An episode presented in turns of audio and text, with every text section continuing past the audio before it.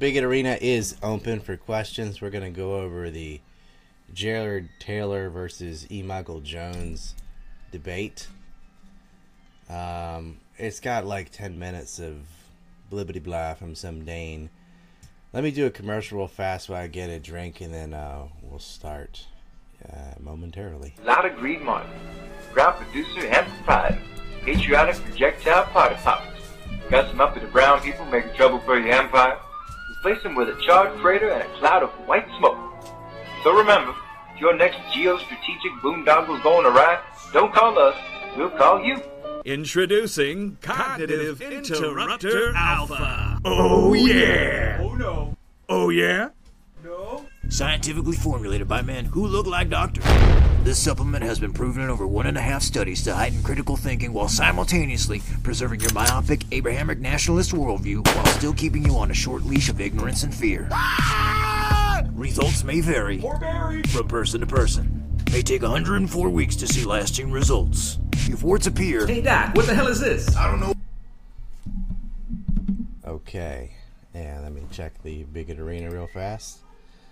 Nothing in there yet. Uh, P Dizzy says, "Dang it, the mic can't mod, unfortunately." All right, well, before we do sound, you should be okay with sound.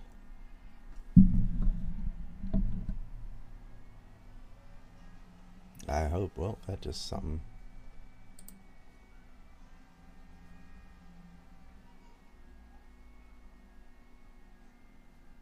The fuck?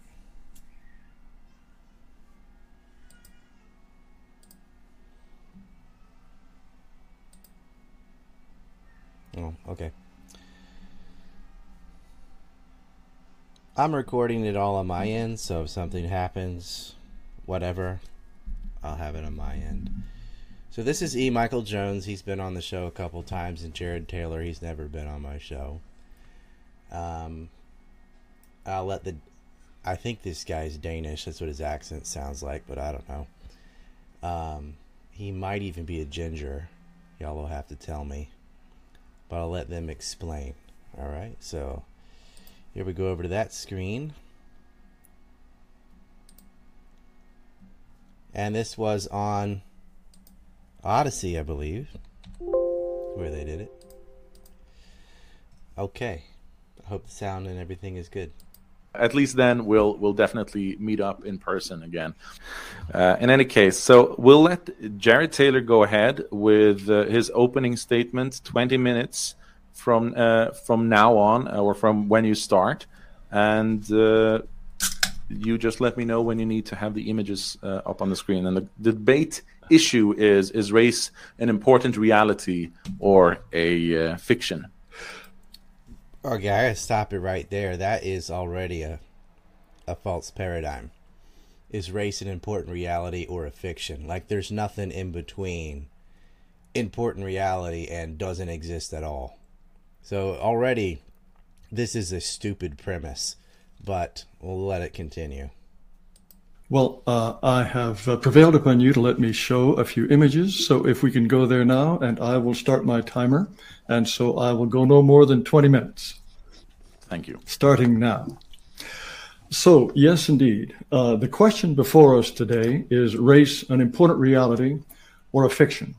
And I believe that in a single image, I can explain that it is not a fiction, and that would be this image here. I think it would be difficult to argue that the man on the right, uh, the differences between him and the other people in this picture are some kind of fiction. No, there is clearly something more than fiction. It is biology. And even if one accepts the fashionable view that race is some kind of social construct, I would also point out that subjectively, race is real. Race is not a fiction.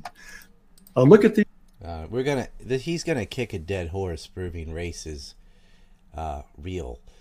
and since there's only uh, two alternatives in the premise, it's an important reality or a fiction. Then simply by proving it's not a fiction means by default it has to be an important reality. Like, and they're going to ascribe a lot of things and attribute things to race that shouldn't be attributed to race. Like, obviously, races exist I mean, any of these people think that. Anyway. Oh, here's Pretzel coming. And there's really no disagreement in this debate with Jones. Not not a person in that room is in denial that race exists. But Jared's going to spend about 20 minutes kicking this dead horse that nobody disagrees with to be like, see, race is real. Therefore, everything I extrapolate from that is also real, although he doesn't offer any evidence to show the importance of it. It's all the opposite. It's, well, because it's not a fiction, it must be important because that's how we phrase the question.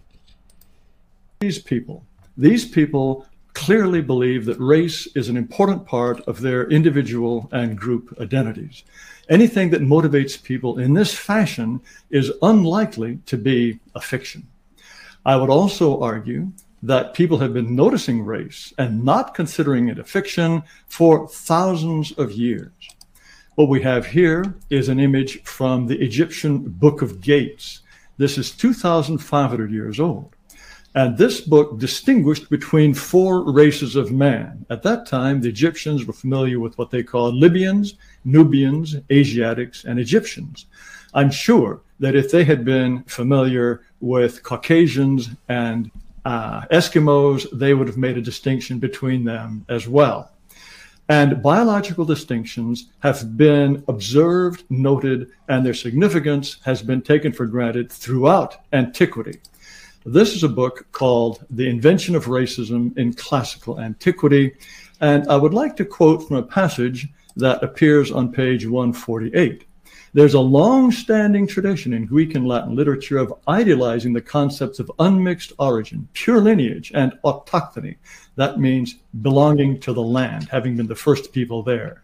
This entails explicit statements that intermarriage between peoples produces descendants of inferior quality, physical, mental, and moral, while consistent marriage between men and women belonging to the same people will result in superior human beings.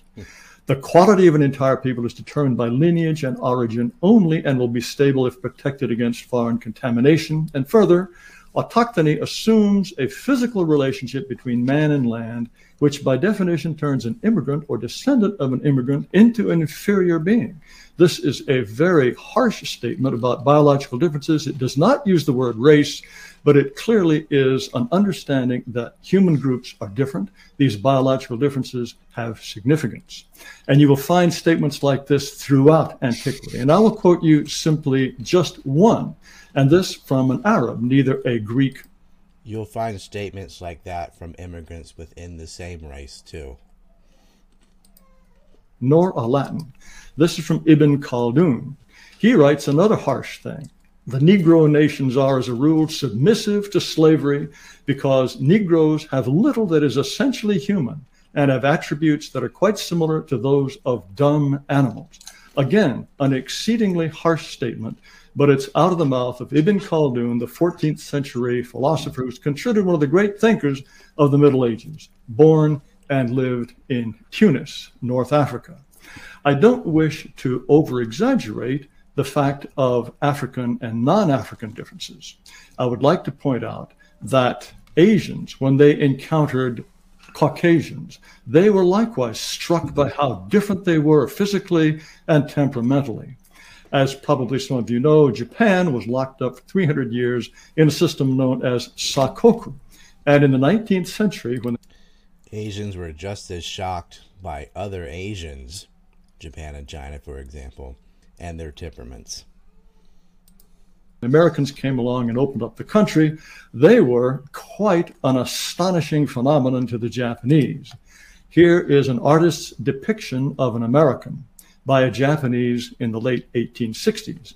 As you can see, this artist is struck by the differences between his people and these aliens, these physical, astonishing differences. Of course, now that we have entered the modern era, we have far more scientific ways of. I find it hilarious that of all the examples he could use to prove that subspecies exist, he decided to insert several passages of how people thought Africans were inferior. Evaluating and detecting these differences. Here is a scatter plot of something called a principal components analysis. as you can see along the right hand side, top to bottom. These are geographical areas that are distinguished genetically, mind you, and in different colors. And although it is top to bottom on this graph, we are traveling east to west. And as you can see, it starts with East Asians who are blue. Then we get Polynesians, Americans, this is um, Amerindians, Central Asian, all the way out to Europe. This is an analysis of the actual genes of people, and it lines up perfectly with, we, with what we understand their origins and their geographic. Look how far East Asian is from West Asian on this graph that they decided to stick like that based on geography. I mean, this what a horrible graph. I've, I can show you much better genetic clusters than this, and what he's doing is pure sleight of hand bullshit geographical locations to be. Africans are way out here on the left because they are genetically so different from people who are non African. I would add that these principal, principal component analyses can make very fine distinctions between even smaller groups within races. Here you can see East Asians, Southeast Asians, Pakistanis, also Indians. And if you notice here, Indian Brahmins uh, Indian Brahmins here on the left, you can see in uh, in green, in dark blue, as opposed to Indian lower lower caste. These are people who've been living side by side for a millennia, and yet they have remained so genetically distinct through the caste system that principal components analysis can distinguish them essentially unerringly. Now, this principal components analysis is something that we associate with very sophisticated genetic analysis, but for just $100, 23andMe will tell you in a very fine grained way what your genetic heritage is. Yeah. This is 20. For just $100 and your credit card information, we'll tell you all kinds of stuff. We sent dog DNA to 23andMe and it came back saying mostly European and stuff. Horse DNA, lizard DNA. They couldn't even tell what species it was, much less what race. 23andMe is a. Let me excuse, excuse me a second. I forgot something. 23andMe is a scam, and it's related to the Google heiress. That's what that is. 23andMe's principal components map that plots out the different European groups according to where they live simply by distinguishing between them on the on the basis of a cheap very inexpensive genetic test. So you have bulgarians denmarks druze finnish french. You have all oh your last name is flanagan? I'm going to guess you're you're irish. All of these different people who are distinguished unerringly by the genes that they carry within themselves. And this is, as I say, so clear and so distinctive that if, for example, you were to send in your uh, DNA to 23andMe, and imagine that you came back with results like this. Here is someone that. 20- I'm not saying that there aren't differences in race. I'm just saying 23andMe is crap. 23andMe determined was 100% Northwestern European, 94% British Isles, a little bit French and German, and the rest unquestionably Northwestern European. This happens to be a person whose ancestors came to the United States over 300 years ago. But the genetics remain what they were, and they reflect the nature of this person. This person cannot but be a white person. A white person, his genes say so, his appearance says so, and this is not some kind of fiction or some kind of optical illusion. I would point out that it is a surprise to many people to realize that the races can be distinguished quite accurately by the microbes that choose to live in your mouth. This is a study called Oral Bacteria Create a Fingerprint in Your Mouth. What this found was Researchers found that each genetic group in the study was represented by a signature of shared microbial communities. They say each ethnic group, but they're really talking about blacks, whites, Chinese, and Latinos. It goes on to say this is the first time, it's been shown that ethnicity, what they're really talking about is biology, is a huge component in determining what you carry in your mouth. Okay, this is a mistake that all of them make over and over again. They keep conflating race and ethnicity, and sometimes they can't tell the difference between race, ethnicity, linguistic group, and geographic group and nationality. Okay? Ethnicities are not races.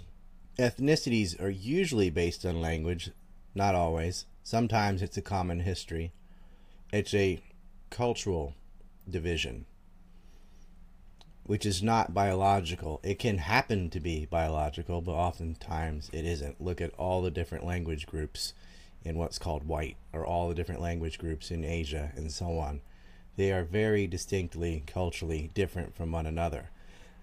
But it's not even always language. For example, the the Irish or a lot of Native Americans may speak English today.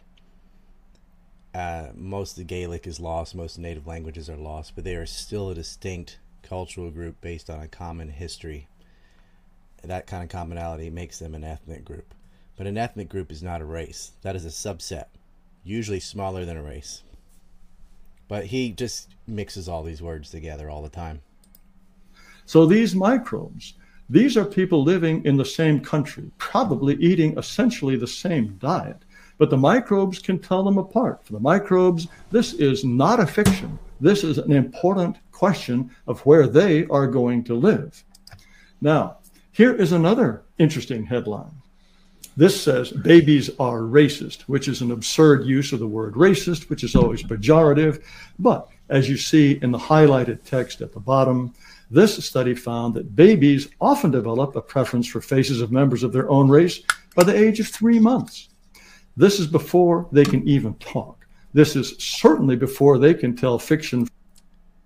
They do not have a preference for their own race. Babies have a preference for whatever looks like their mother from nonfiction. This is certainly before they would be uh, human beings who care about social constructs at all. They can tell race because race is real, race is something they notice, and it is by no means something that is insignificant in their own lives. Would... they can tell familiar from unfamiliar. If you raise a baby from day one with a different race, it will favor that I go on to point out that race is a very important distinguisher in the terms of disease. Different racial groups have vastly different rates of certain kinds of diseases. Cystic fibrosis, for example, is vastly more common among whites than of any other racial group. And every race has diseases that it is more likely to suffer from. Blacks, for example, have much higher rates of prostate cancer than whites. And the genes that account for every bit of this difference have been established. This is not a fiction. And for a doctor to adopt Mr. Jones' point of view and to assume that race is a fiction would be, in my view, malpractice. After all, that is not Mr. Jones' point of view. Mr. Jones hasn't even spoken yet, and he's already lopping on racial denial on Jones. E. Michael Jones does not deny race. The other half of that question is is it an important reality? And let's not play stupid. We all know what they mean by that. They want to say because there's these physical differences between these groups, that must include the brain, which means temperaments and personality types, and that's why this such and such group is superior to another. That's what they're really. They want to extrapolate, say, like political beliefs and all these complicated things that bore all the way down to the individual that are not even the same within the same family, which is most genetically similar as you can get. You can have one liberal kid and her brother's conservative, whatever. They want to act like this this rigid genetic genetic determinism that's the goal. And they think by establishing, by really kicking this horse over and over again to say, look, see, races are real. Microbes, diseases, and stuff, they're all different. No shit, race is real. Right? Oh, people speak different languages too. There's no denial about that. You can meet somebody that speaks a different language, but they weren't. It was not part of their DNA to speak a different language. It's something they're taught. This article says what to know about BiDil, the first heart medication marketed specifically for black patients. It's marketed specifically for black patients because it works on blacks and no one else. Again, this is not a fiction. This is has to do with chemical pathways and the physiology of different human groups. Ordinarily, this kind of straightforward assertion of the reality of race never occurs in the mainstream media, but occasionally, very occasionally, it sneaks in. Here in the New York Times is a article called How Genetics is Changing Our Understanding of Race. Here, race is in scare quotes, but the text is, and I extracted it here, I'm worried that well meaning people who deny the possibility of substantial biological differences among human populations are digging themselves into an indefensible position one that will not survive the onslaught of science. Science tells us race is real and racial differences are significant. In the animal kingdom, what we call race is known as subspecies. Here is the Wikipedia definition for subspecies. When geographically separate populations of a species exhibit recognizable phenotypic differences, biologists may identify these as separate subspecies. A subspecies is a recognized local variant of a species. And when you think about the human races scattered around the globe, this is a perfect example of a definition of race. And please note the Sunda Island tiger here. As it turns out, there are nine subspecies of tiger. Two are extinct.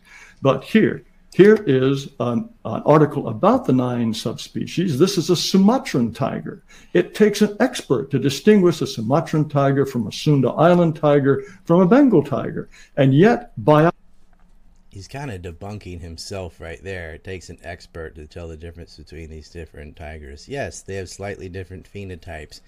It's not that big a deal. Biology recognizes them as subspecies. And obviously, the differences between human races are vastly greater than this. In the case of hartebeests, this is an African animal. There are likewise nine subspecies, none extinct. This is the Swain's hartebeest. And I don't see much difference other than color between Swain's hartebeest and the red hartebeest.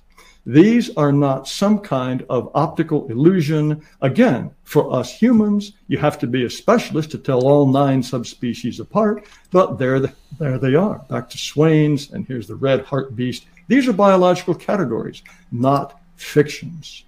Now let's consider the case of dogs. Chicken a dead horse. As it turns out, the human subspecies, the the Right, dogs is a stupid example because dogs were bred by people.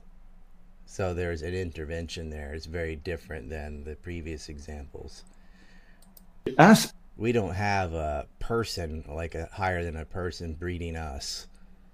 aspects of the genome that differ from race to race account for about 15% of the human genome. In the case of dogs, the difference is, is the difference is 30%. And as you can see, the tremendous variety in races or subspecies of dog. Would anyone say that these differences in physical appearance, temperament, intelligence, are these some kind of fiction or social construct? I think it would be very difficult to say that that was the case. Likewise, here we have No, they're a human construct. We force dogs to breed with each other for our own purposes. An article that goes all the way back to 1992. They're wolves. If yeah. races don't exist, why are forensic anthropologists so good at identifying? A forensic anthropologist is someone you call in if you discover a body that is decomposed to the point where you can't tell if it's a man or a woman. All you've got is bones. Well, forensic anthropologists can tell the race of a body with no trouble at all. I would go further and point out that people are spending millions of dollars trying to get artificial Jared Taylor's argument is like sitting there for 20 minutes trying to tell people that men and women are real and no shit. And then, but then he slides in, and men are better at reading. Well, hold on. What are you basing that on? Oh, because the two things are different. So men are better at reading. Where are you getting that from? artificial intelligence programs to do medical diagnostics. And they have gotten programs that can read x rays. They can read x rays better than human Yes, beings yes, can. phenotypes but exist, to the get it. surprise of a team that put together a recent AI program, not only can they see things that humans can't, they can see race. Even though the team that did the programming didn't teach it about race, it was there whether the people programming it knew it or not. And they can tell race from a x-ray of a hand or a foot or a chest. Moreover, they could tell the race dis- They cannot tell by a foot or a hand. That's an exaggeration, but yes, you can find out. If you have the hips or the skull or something, you can tell what sex somebody was, and you can guess at their race pretty closely, at least on the on the macro five. When he uses race, he's not using it the same way as anthropologists use it. You know, they don't talk in like white, black, and stuff like that. They have Caucasians, but that's going to include Persians and Arabs too. Like, anyway, distinguish the race even when the quality of the x-ray was so degraded that a human expert couldn't make head or tails of it at all.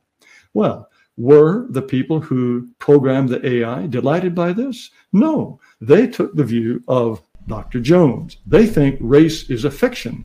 They were appalled that artificial intelligence was able to detect race. And here is a tweet by one of the people who led the team.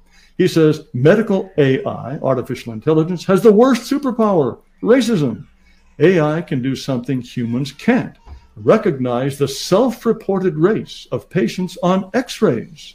This gives AI a path to produce health disparities, as if I want to point this out. This is where I would agree with Taylor, like this Dr. Luke, whatever, Oakden. Admitting that race exists is not racist. It's not racist just to admit that races exist. Races exist, that's obvious. Throwing in that thus racism, that's their problem. And that's a huge problem with science, too. We cannot, if it was the case that one race was superior to another or something, you'd never be allowed to say it because that is an unallowable conclusion, which wipes away any faith in what conclusion you may get. It might be the case that there isn't a clear superiority, but you cannot have confidence in that conclusion because the alternative isn't allowed. So even if it actually is right, you'll never know with confidence because you don't allow the other option to even have a possibility of being right simply noticing a biological difference that is consistent in all the x rays, that is somehow going to give AI a terrible superpower and make it guilty of racial discrimination and mistreat certain groups rather than others. This is the kind of foolishness that race denial leads us to. Now, I've concentrated on biology because that is the area that it's fashionable to say silly things like race doesn't exist. Of course, it's not just biology. Biology is reflected in temperament and, most importantly, in intelligence. The races, on average, are not equal intelligence, but this is something that terrifies our rulers to the point that we have an article in Scientific American. It asks the question Should research on race and IQ be banned? The answer, of course, is yes, because research of this kind might discover things that our rulers would find inconvenient. So here you have a magazine presumably devoted to science that takes the same view as the people who programmed this artificial intelligence. What science is telling us what research is discovering has to be igno- ignored because it goes against our preconceived ideological convictions. This is anti scientific. And I would call the attitude of the people who programmed that X ray AI one of artificial stupidity rather than artificial intelligence. They want the AI to be stupid. Now, I think you all know that in Germany, there is a tremendous bias against anything that could smack of Nazism or racism. But even in Germany, a publisher recently produced this title The Deconstruction of Race Social Sciences versus Biology. And it goes on to say this courageous book illuminates the origin of the race deniers, those who believe race is fiction. their gradual assertion in Western intellectual life, and the serious consequences for freedom of association and scientific discourse. Those aren't the only things that are at risk. Because Yes, science should be allowed to admit that race exists. We get it. This is not this isn't providing any evidence whatsoever of their real premise. They're just establishing that look, phenotypes exist. No one has argued otherwise. He's in a giant argument with himself. It's a total straw man. Because, as you know, today, the idea that's come is that equal treatment is no good anymore. That was the original objective of the American civil rights movement. Treat everybody the same. Stop discriminating and everything will be okay. That's no good because, as this image shows, under conditions of equality, everyone treated the same. Some people can reach the apples and pick them and eat them, and short people can't. Of course, the distinction here is one of color, not of height. And so the solution is to treat people differently. This means this darker person on the right can now reach the apples and eat them happily because he is being treated differently. Equity means pe- treating people differently. The poor people who ran the civil rights movement, the whites who agreed to that, they never would have dreamed that the objective was going to be to treat people differently. Of course, as we know, equity is not the result. This is more like the reality that happens instead of this resulting in some kind of happy conclusion in which everybody ends up equal in the same place. If they do end up equally, it's because the tall guy in this Did you see how he moved from race exists to this political conundrum with a cartoon? case, the white guy. The white guy is being trampled by those who could not reach the apple the way the white guy could. I'd read that differently. I'd say the yellow guy's white. He's just standing there while the other two are working. Good. This is one of the reasons, one of the obvious reasons why race must not be ignored. It is on the basis of race that white people are being made to blame for every shortcoming. Every time a non white person cannot reach the apple, it's the white man's fault. And if this continues, what we see here as reality well, see, that's not because of a denial of race. That's because people do see race and they're blaming white guys for everyone else's problems. And that's a political issue. But I would blame that on racism, not on race. People are being racist to whites. Racism is the problem, not acknowledging that race exists. In other words, the white man on the ground being trampled on by those who are reaching for the apples, and the white man doesn't get a single one.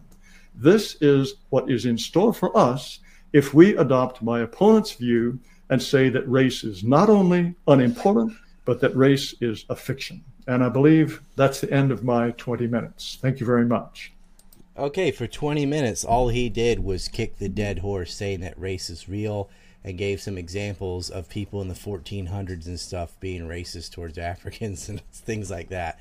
Uh, the claim about dogs is stupid because people breed dogs. 23andMe is stupid because you can give them dog DNA and they'll say it's a person. He slid in the little IQ thing there. We're going to address IQ in a second. You, I mean, yes, you get, you do get differences in IQ from one race to another. You get them from one geographic region to another too, even within the same race.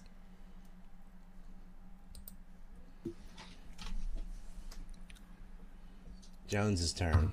All right. Thank you so much for that, Jared. They're going to talk past each other, and Jones is going to give an almost equally as dumb uh, religious spin on this, and neither one of them have a good solution. But I'm going to tell you what they should have said after. Uh, and now it's Okay. time for Dr. Jones. Um, 20 minutes uninterrupted introductory statement. Our topic These two are the epitome of what an idiot thinks is intellectual, by the way. This is like worse than listening to Stefan Molyneux. topic today is is race an important topic or a fiction? And so I'd like to begin our discussion of the concept of race with a reminder that historically, race referred to ethnicity as well as physical characteristics. What uh, Jared Taylor just exposed us to was a deliberate conflation of those two items. Yep. Okay.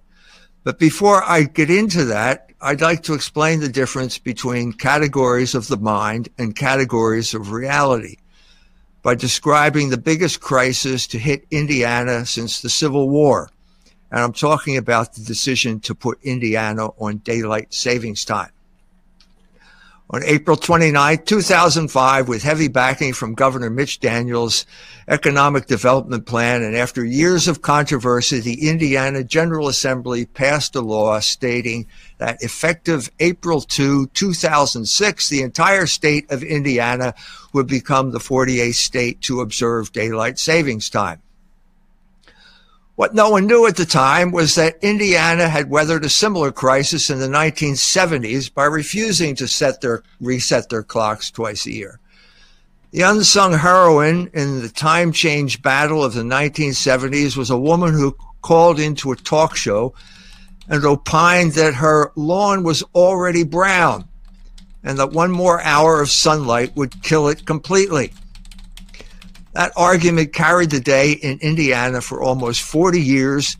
And it was in that woman's honor that I wrote what is probably the only song in existence on daylight savings time. The more philosophically minded among you may have noticed that there is a flaw in her argument. She made a category mistake by confusing categories of nature or reality with categories of the mind. The day is divided into hours based on a category of the mind, which can be changed. The year is based on a certain number of days, which is fixed and cannot be changed. What does all this have to do with race? Race, as we now understand the term, is a conflation of categories of reality and categories of the mind. I have been asked to defend the proposition right there, this example he gave just flew right over their heads because they're just sitting there waiting for their turn to say the crap they've memorized. But what he's making a very important distinction of the conflation of a mixture between categories of the mind and categories of reality. Yes, race exists on a biological level. If you're going to define it by biology, phenotypes exist, subspecies exist. But when people start talking about race later, it flies pretty far away from that biological definition. It starts getting into prejudices of ethnic groups and other things. And they just slide right on past that. Now he's making the distinction. It'll go in one ear and out the other, though. That race is a fiction as opposed to an important reality. Those of us who have studied philosophy will recognize that the topic of this debate is based on what philosophers would call a false dichotomy. In order to demonstrate what I mean, I would ask you to look at what I am now holding in my hand. It is a copy of uh, Harriet Beecher Stowe's novel, Uncle Tom's Cabin. It is what you would call a piece of fiction. It is, in other words, real. Fiction, in other words, is not a fiction. If you think about characters like Hamlet or Shylock or Hester Prynne, the fact that we know their names after centuries and can write books about them, as I did when I wrote The Angel and the Machine, means that these fictions are in some sense more real than any Jew, prince, or Puritan lady you ever met in the real world, even though they are categories of the mind. And Shylock and those other people never existed as real people. Okay, Dr. Jones is using Kripke's meaning of words as well as Bertrand Russell's cluster theory and philosophy about picking out proper names in fiction. This is going to go right over their heads. They don't know what the hell he's saying. And it's too inside baseball. You have to have someone else that studied philosophy to kind of interpret what he's saying, uh, which I'll do. I'll wait till he's done, though. Fiction in this instance means category of the mind and that brings me to my thesis. Race is a fiction. by which I mean that race as a, as a category of the, is a category of the mind which gets imposed for political purposes. To be more specific, race as we now understand the term is a category of the mind which gets imposed on subject peoples as a form of marginalization and control. According to the OED, race refers to a group of persons, animals, or plants connected by common descent or origin the offspring or posterity of a person, a set of children or descendants, a limited group of persons descended from a common ancestor, a house, family, kindred, a tribe, a nation, or people regarded as of common stock. In Europe in the Middle Ages, everyone belonged to one limited group of persons descended from a common stock or another, but the white race was a completely unknown concept. The earliest example of a European author referring to fellow Europeans as white people didn't occur until 1613 when an African king and Tom. Now, Taylor and the racists are sitting there thinking, well, just because they weren't aware of it doesn't mean it didn't exist. They just didn't have anything to contrast it with so that they knew their own differences or whatever. But that's not what Jones is talking about. But they've already started thinking that in their head and they're no longer listening. Thomas Middleton's play, The Triumphs of Truth, looks out on an English audience and declares, I see amazement set upon the faces of these white people, wonderings and strange gazes. When I refer to myself as biracial, meaning that I come from Irish and German stock, I am simply making use of what was once the accepted meaning of the term according to the OED, which defines race as a group of several tribes or peoples forming a distinct ethnical stock.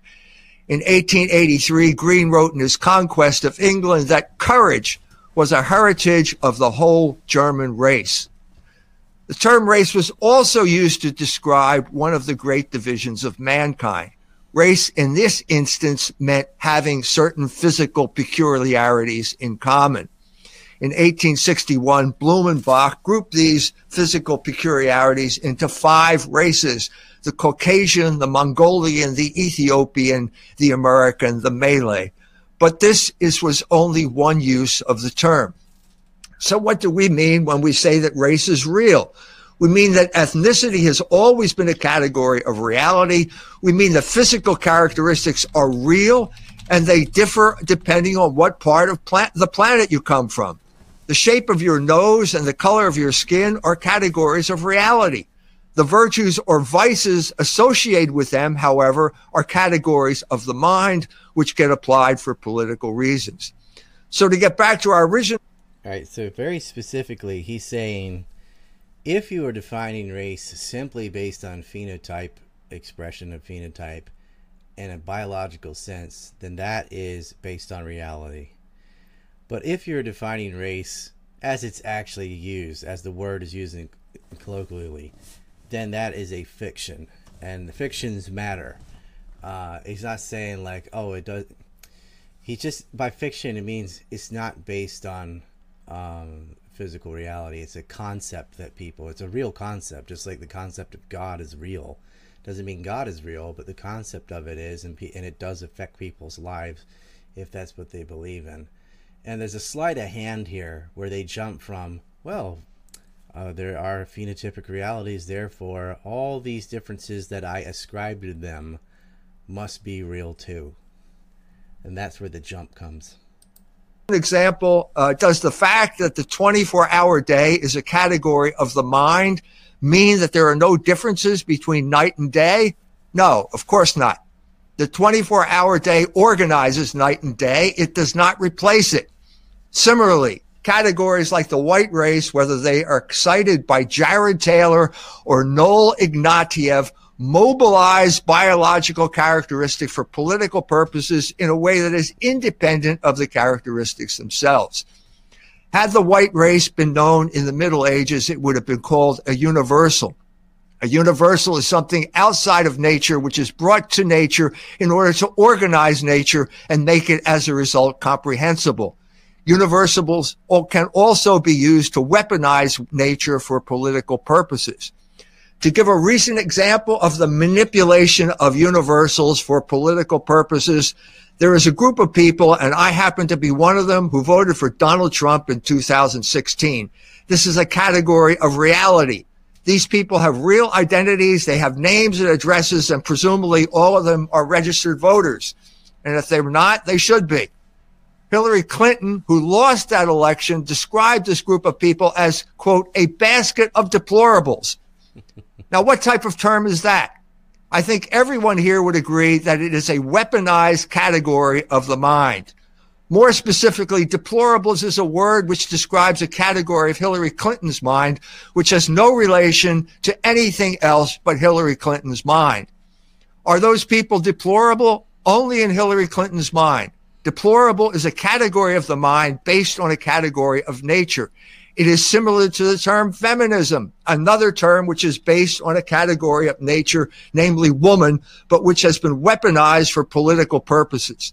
This becomes apparent when we move from woman to women's rights and from women's rights to abortion. By commandeering the term woman, which is a category of nature, feminists hope to coerce agreement to propositions which are nothing but categories of the mind. The term deplorable is also a form of identity theft of the sort which took place last summer in St. Louis when Umar Lee, who started off life as a white boy, became a Negro when he went to high school and ended up as a Muslim, described the people who wanted to prevent the removal of the statue of St. Louis as white supremacists. When they gathered around the statue, that group of people could be seen praying the rosary, which indicates that they were Catholics. If Lee had identified them as Catholics, however, he would have lost that battle. In fact, when I identified them as Catholics in an article in Culture Wars, he did lose the battle. That statue is still standing because Catholics still have rights and white supremacists don't. White supremacist was a category of the mind, but Catholic was a category of reality. Critical race theory is based on sociology. White racism is based on biology, but both ideologies are forms of identity theft which manipulate categories of the mind for political purposes. The only difference between these two groups is the value judgments which they place on the categories of white and black. In both instances, what began as a description of physical characteristics based on a category of nature gets magically transformed into a category of the mind whose purpose is to justify economic injustice. This is true of 17th century Virginia, where the planter class decided to divide the working class according to skin color, thereby ensuring a docile workforce in which working class whites were considered superior to working class blacks and it is equally true of critical race theory in the 21st century, which simultaneously reversed and maintained the original good bad dichotomy based on race and used it as a justification for affirmative action, which is also a form of economic injustice. If I asked everyone watching this debate if they were white, most would agree they were. But if I asked them if they were a Mzungu, I would probably get a different response. If you ask me if I am a Mzungu, I would have to say yes, but only when I am in East Africa, because Mzungu is the Swahili word for white guy. You're a Lithuanian if you speak Lithuanian and live in Lithuania, but you're not a Mzungu until you arrive in East Africa. This mutatis mutandis is precisely what happened to Europeans when they emigrated to America. Before their arrival, they had no understanding of themselves as white because both black and white as categories of the mind are dependent on geography and culture, even though the features that make up our understanding are categories of nature, which are independent of context. Because there were no black people in Lithuania, Lithuanians did not consider themselves white. In Vilnius, they were known as Lithuanians. But when Martin Luther King showed up in the Lithuanian neighborhood in Chicago known as Marquette Park, they became white largely because they dared to oppose King's attempt to take over their neighborhood. White is a category of the mind, which even then in 1966 had been weaponized to dehumanize the people it got applied to in order to defeat them in an undeclared war. Unlike race, which is based on characteristics which are undeniably real but insignificant, ethnicity is a universal which is based on man's most important characteristic, the one which distinguishes from every other animal on earth, namely language, which is the commonest manifestation of logos and the essence of what we are as rational creatures. Lithuanians come from a certain part of. Ethnicity does not always break down by language, as I mentioned earlier, giving the example of Ireland speaking English but still being Irish. You also have um, different national groups and ethnic groups uh, that have the same language. Now, they may be very similar, such as Belgium and France or something, and they could be completely different as well, such as the authoritarian state of Australia versus, say, uh, southern part of the United States or something. Um, and then, of course, you have a bunch of different races and and groups within a nation that have a common language. So, whereas, yeah, only Lithuanians speak Lithuanian and Japanese speak Japanese, when it comes to French or English or Spanish or something, that isn't so. And so, sometimes ethnic groups are defined by language, a common language. And for most of history, that's how it was. But it's more based on a common history and culture than it is language. And usually you'll have the same language if you have that common history, but not all the time. It is a cultural phenomena, and it is um, it is subjective, but it's a subjective thing that makes sense. The world, they eat certain kinds of food, but first and foremost, Lithuanians are a group because they speak a particular language which few people outside Lithuania understand. The universal known as ethnicity is based primarily on language. The universal Lithuanian. That is because a common language must have a common history, but it's the common history that makes the ethnic group. To give just one example, is more like sex than redhead, which is real but insignificant, or deplorable, which is totally a category of one person's mind. Lithuanian refers to a language which is a significant category of reality because it is the basis of ethnic identity and rational discourse among that particular group of people. There are 76 different ethnic groups in Tanzania, and all of them are indistinguishable when it comes to race, as that term is currently understood. The universal known as Kikuyu has a content that is both objective and significant because language plays a significant role in transmitting the values which determine behavior. The universals known as black or white, on the other hand, while based on the objective realities we have already discussed, have no significance or meaningful content because racial differences have no effect on behavior or identity other than what gets projected on them as categories of the mind.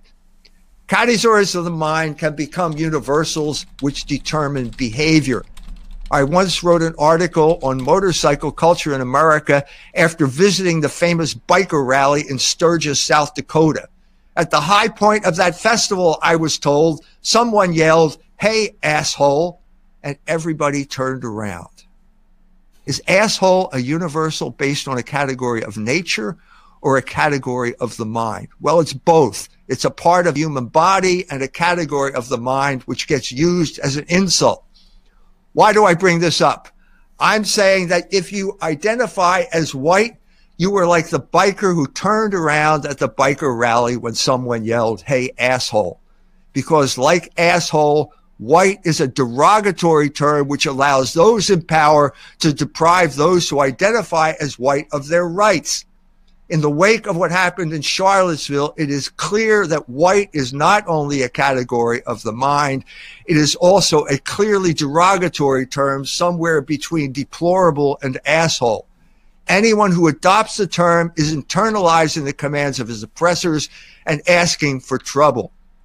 Compare what happened in Charlottesville, Virginia with what happened in Richmond more recently in the same state. There, the universal was gun owner. And because of that, no one went to jail, in spite of the fact that many of the same people probably showed up at both rallies. The difference lies in the universals which got applied to them. Gun owner is a universal which is based on a category of nature which entails rights still guaranteed by the Constitution. White is a universal which has some insignificant with reality if we're talking about skin color, shape of nose, etc But that universal has become a category of the mind or a fiction which now gets applied with a political purpose in mind. White people, unlike gun owners, have been deprived of their right to free speech and their right to a. Okay, he is correct here from the pragmatist point of view.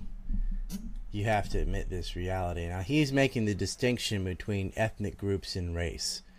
And obviously, there are a whole bunch of different ethnic groups within racial categories. If you just say white, for example, you're going to get a lot of different languages and a lot of different cultures, and they don't have that much in common other than looking alike. And some are successful and some are not, regardless of how similar their DNA is.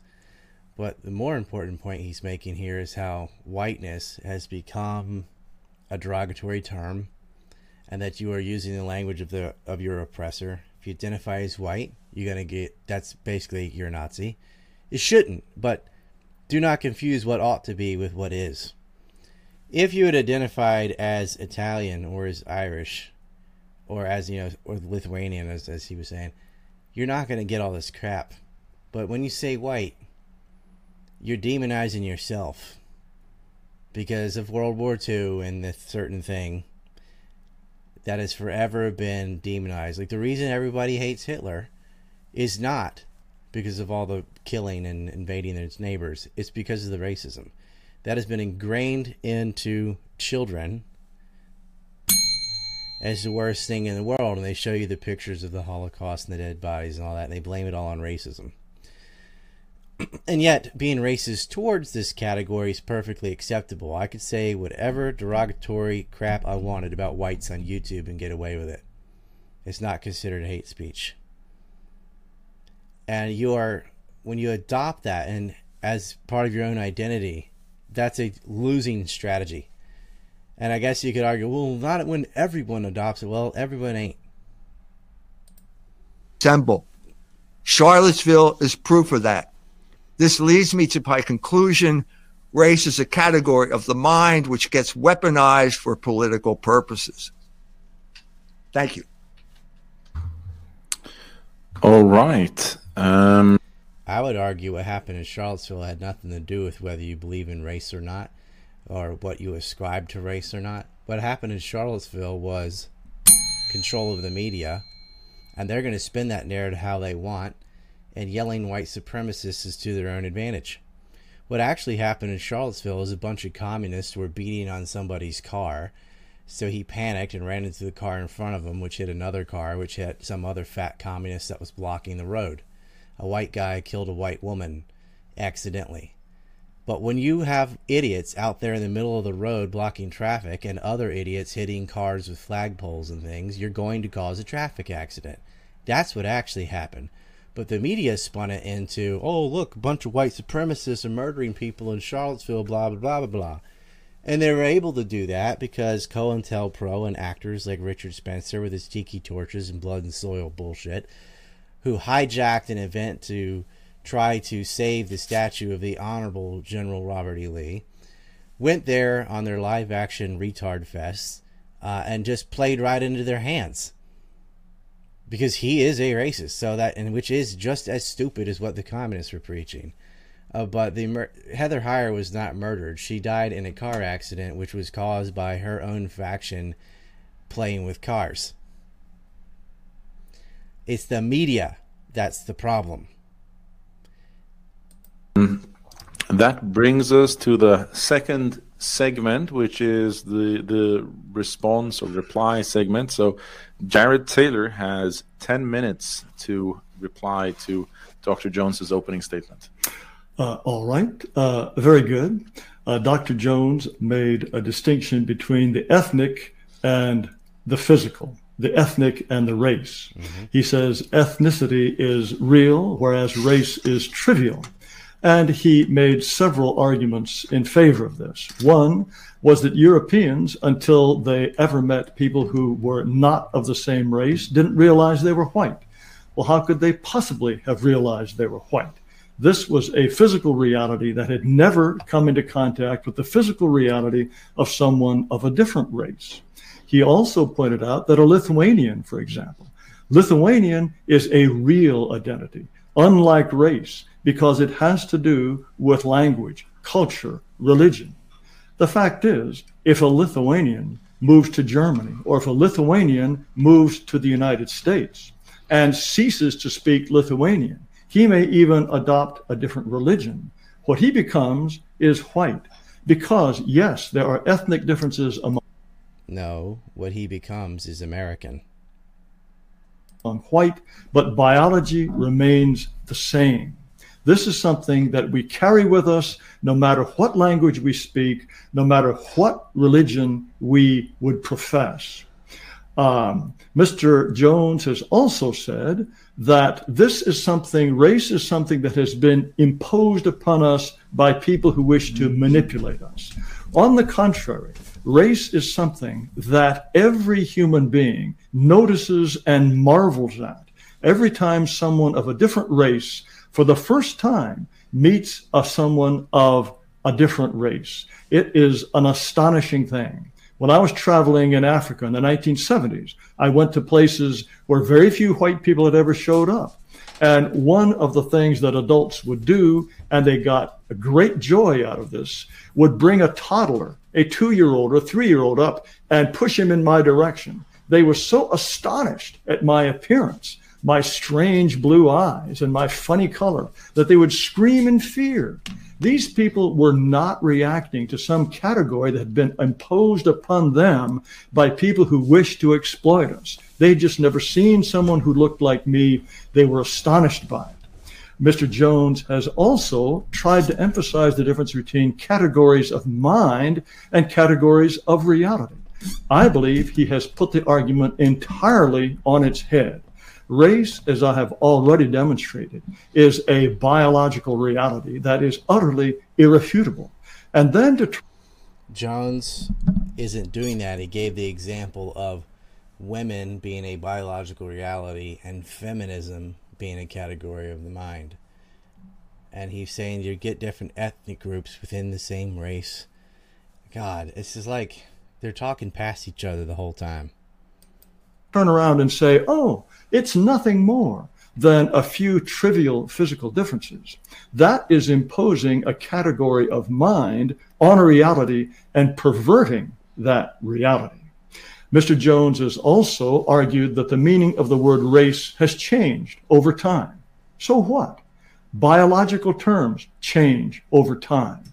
The fact that race can mean the human race or the German race. In different times, it means different things.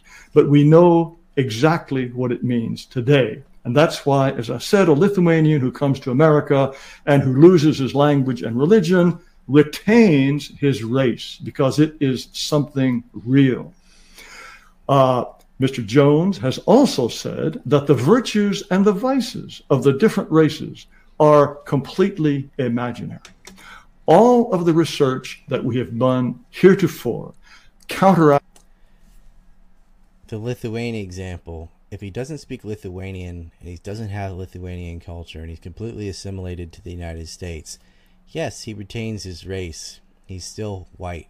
But what does that mean? He's no longer Lithuanian, which meant the Lithuanianness did not derive from whiteness. You see? The, the whole ethnic, the culture, everything they think, all their political views, the way they speak, what they eat, all that did not derive from the whiteness the fact that the whiteness survives even when someone loses their language, assimilates, etc., shows how insignificant it is. Like he's debunking himself right here and doesn't even realize it. That view.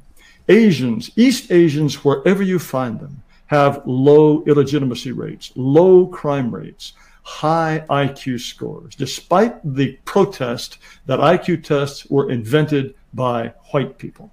The race, their racial identity, their racial biology is something that's inextricably tied up with their behavior, what you could call a virtue. Likewise, West Africans are the world's champion spring.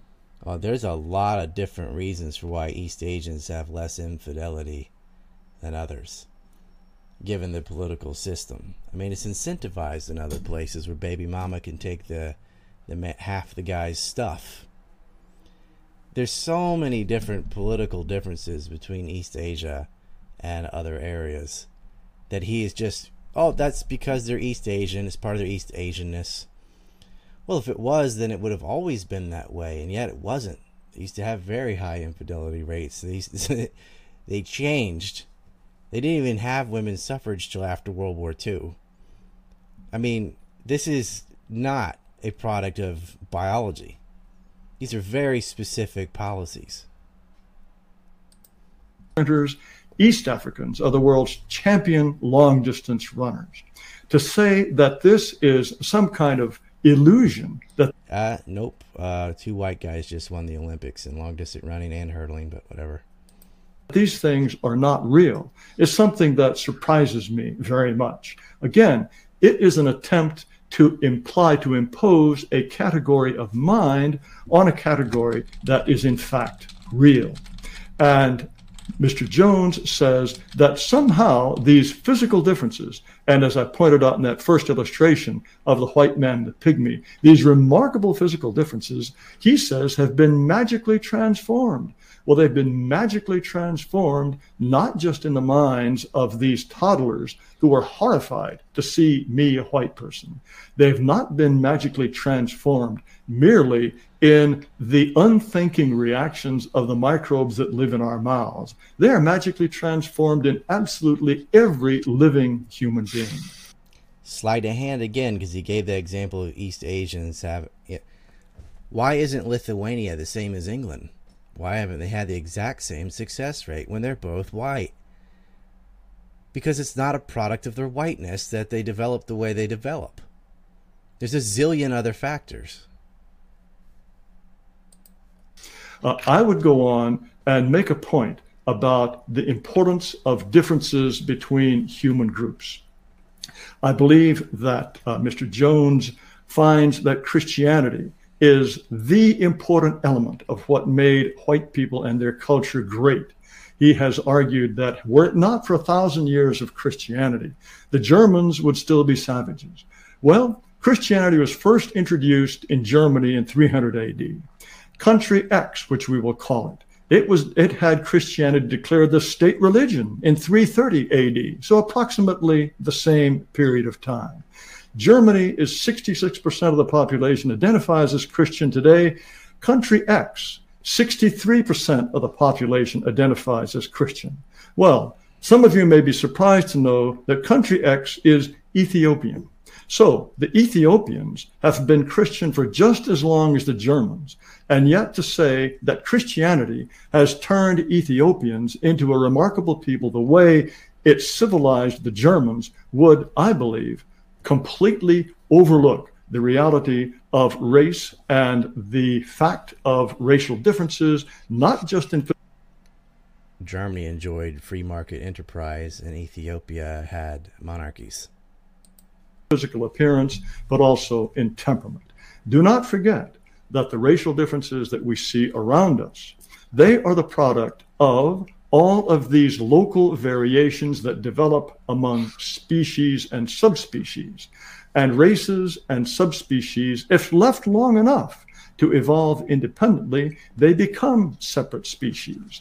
And one can say with great confidence that if the peoples of the world had been left to evolve separately, if they'd continued to be separate, to continue to have independent breeding populations, they would eventually become species that could not even breed amongst themselves.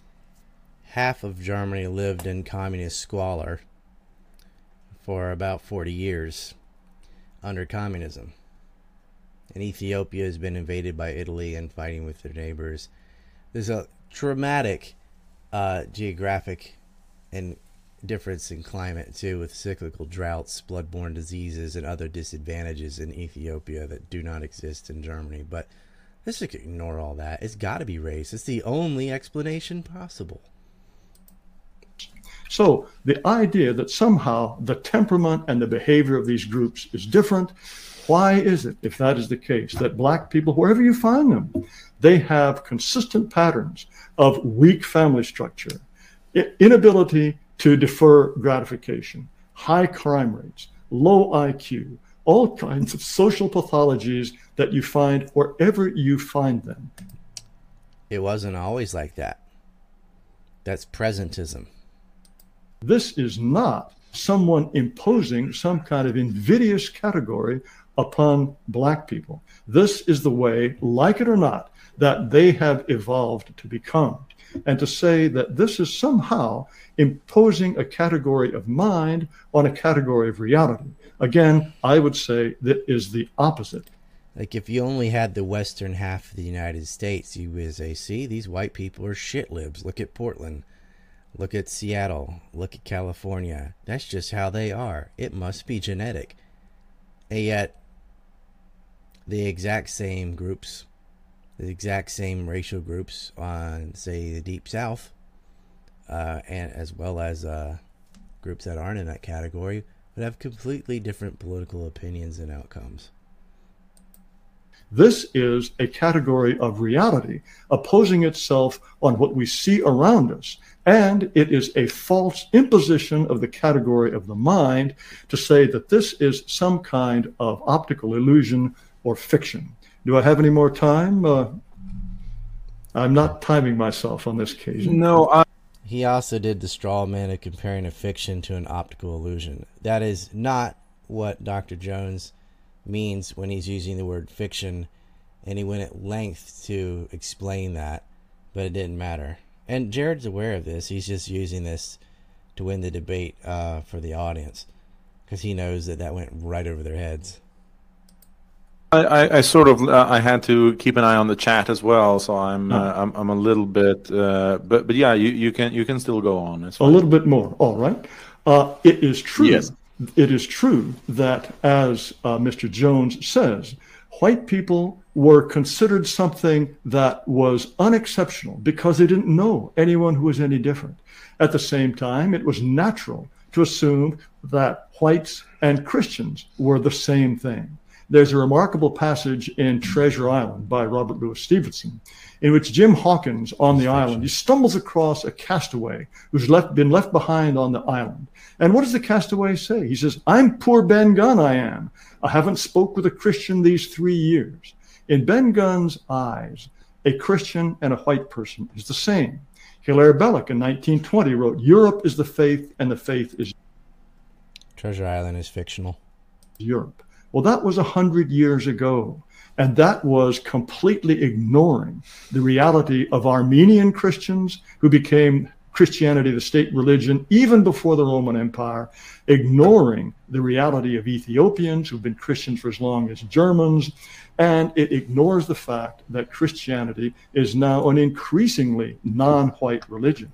To say that Europe has been influenced and influenced profoundly by Christianity, I would agree. The art, the architecture, and so much of the way Europe has taken shape. All of this is deeply, deeply, intimately involved with Christianity. But even without Christianity, No, it's the other way around. Europeans influenced Christianity. Christianity was very different before it arrived in Europe. we would have developed a remarkable civilization, one certainly not found in Ethiopia or in any part of Africa. Likewise, if you look at the achievements of the Greeks, the achievements of the Romans, they were not Christians. But we find our roots as much in Greece and Rome as we do in Christianity. And so, yes, Europe in 1920 was the faith, and in 1920 the faith was Europe. But this no longer is something that characterizes us. We would have been white, we would have been European, we would have been the creators of a magnificent of a magnificent Okay. So he has very cleverly shifted the debate away from racial determinism to whether or not Christianity is the most profound influence on Europe and the historical path of Europe. Both are wrong. Christianity was as much a detriment as anything else.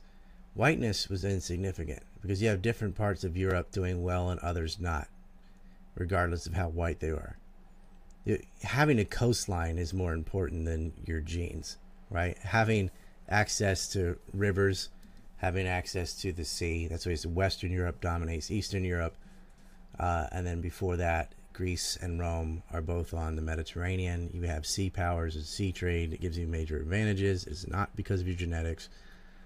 Uh, that also increases your your ability to have and spread philosophy. Also, just depends on transport and communications. Da, da, da, your writing systems came from tracking inventory from sea trade.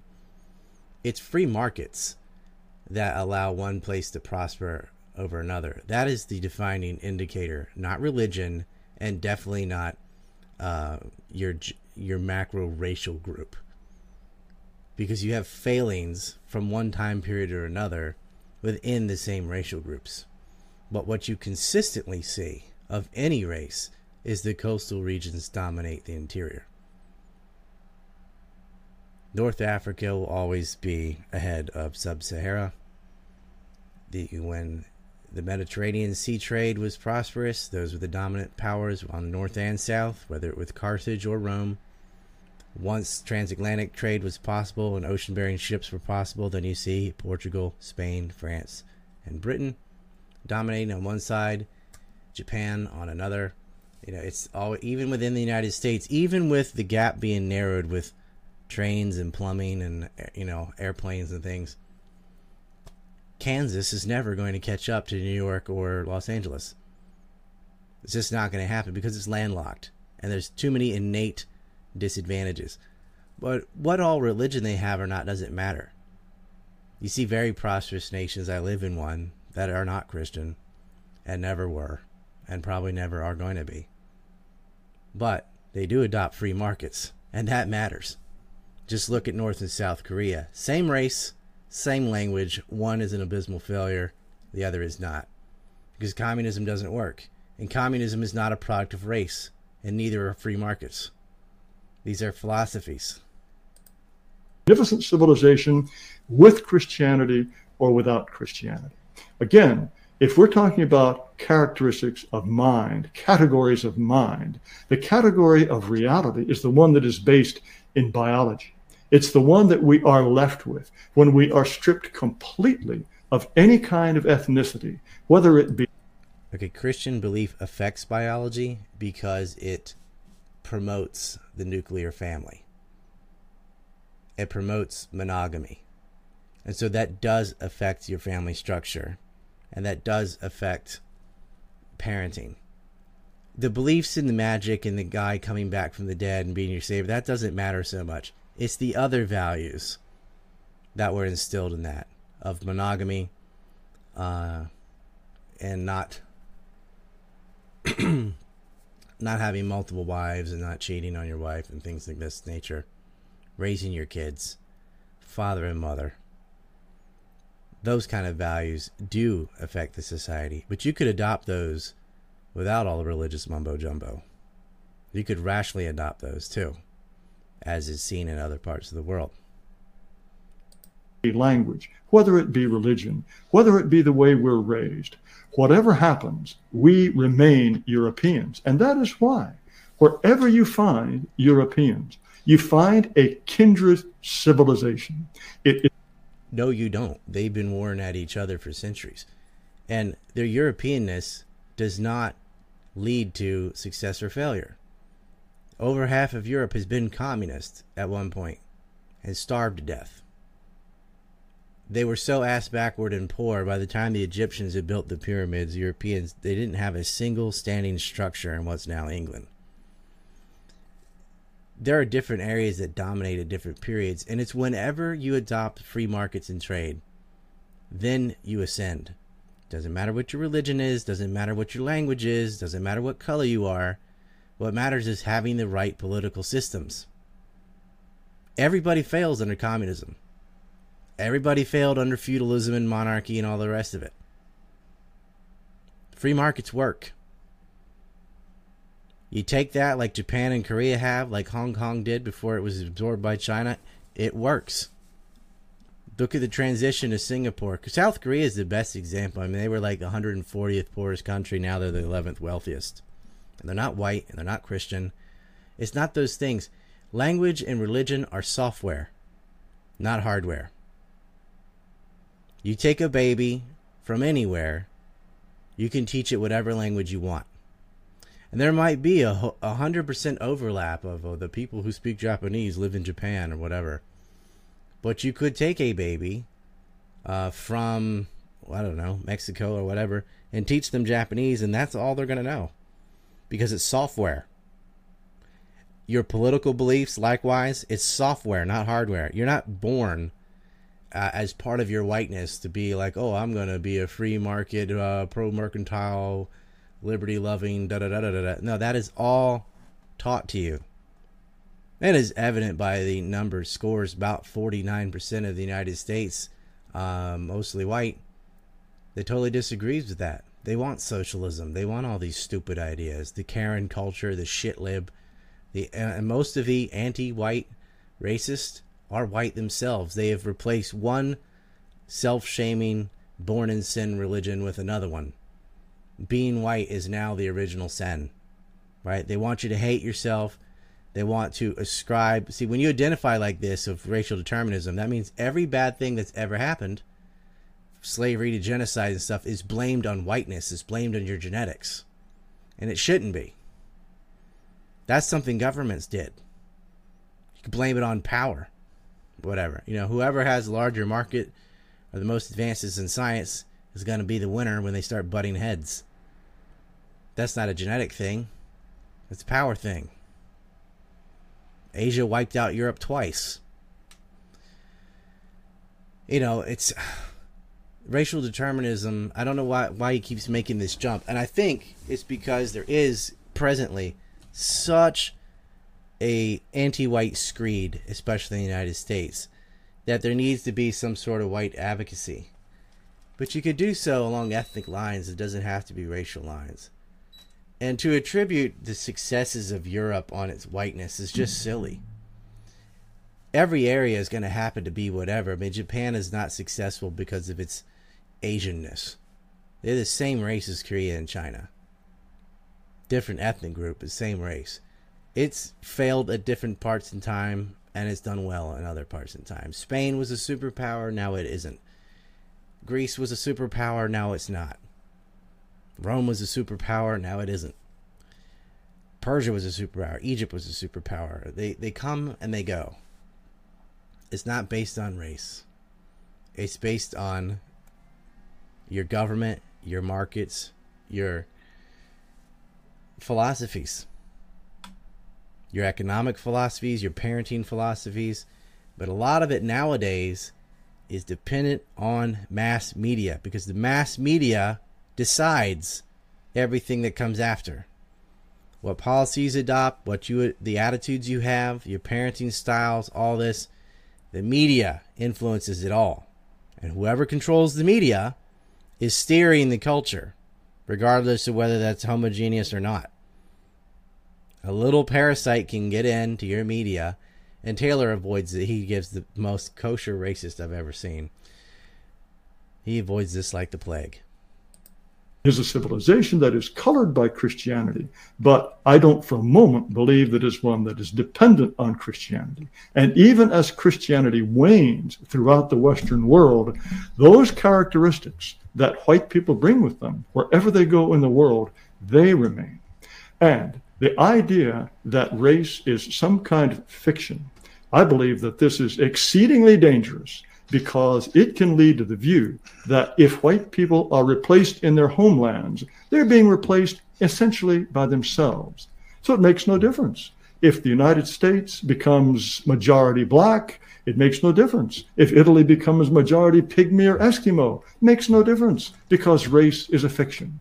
I would argue, and I believe that our intuitive understanding of the way the world works tells us that if those changes.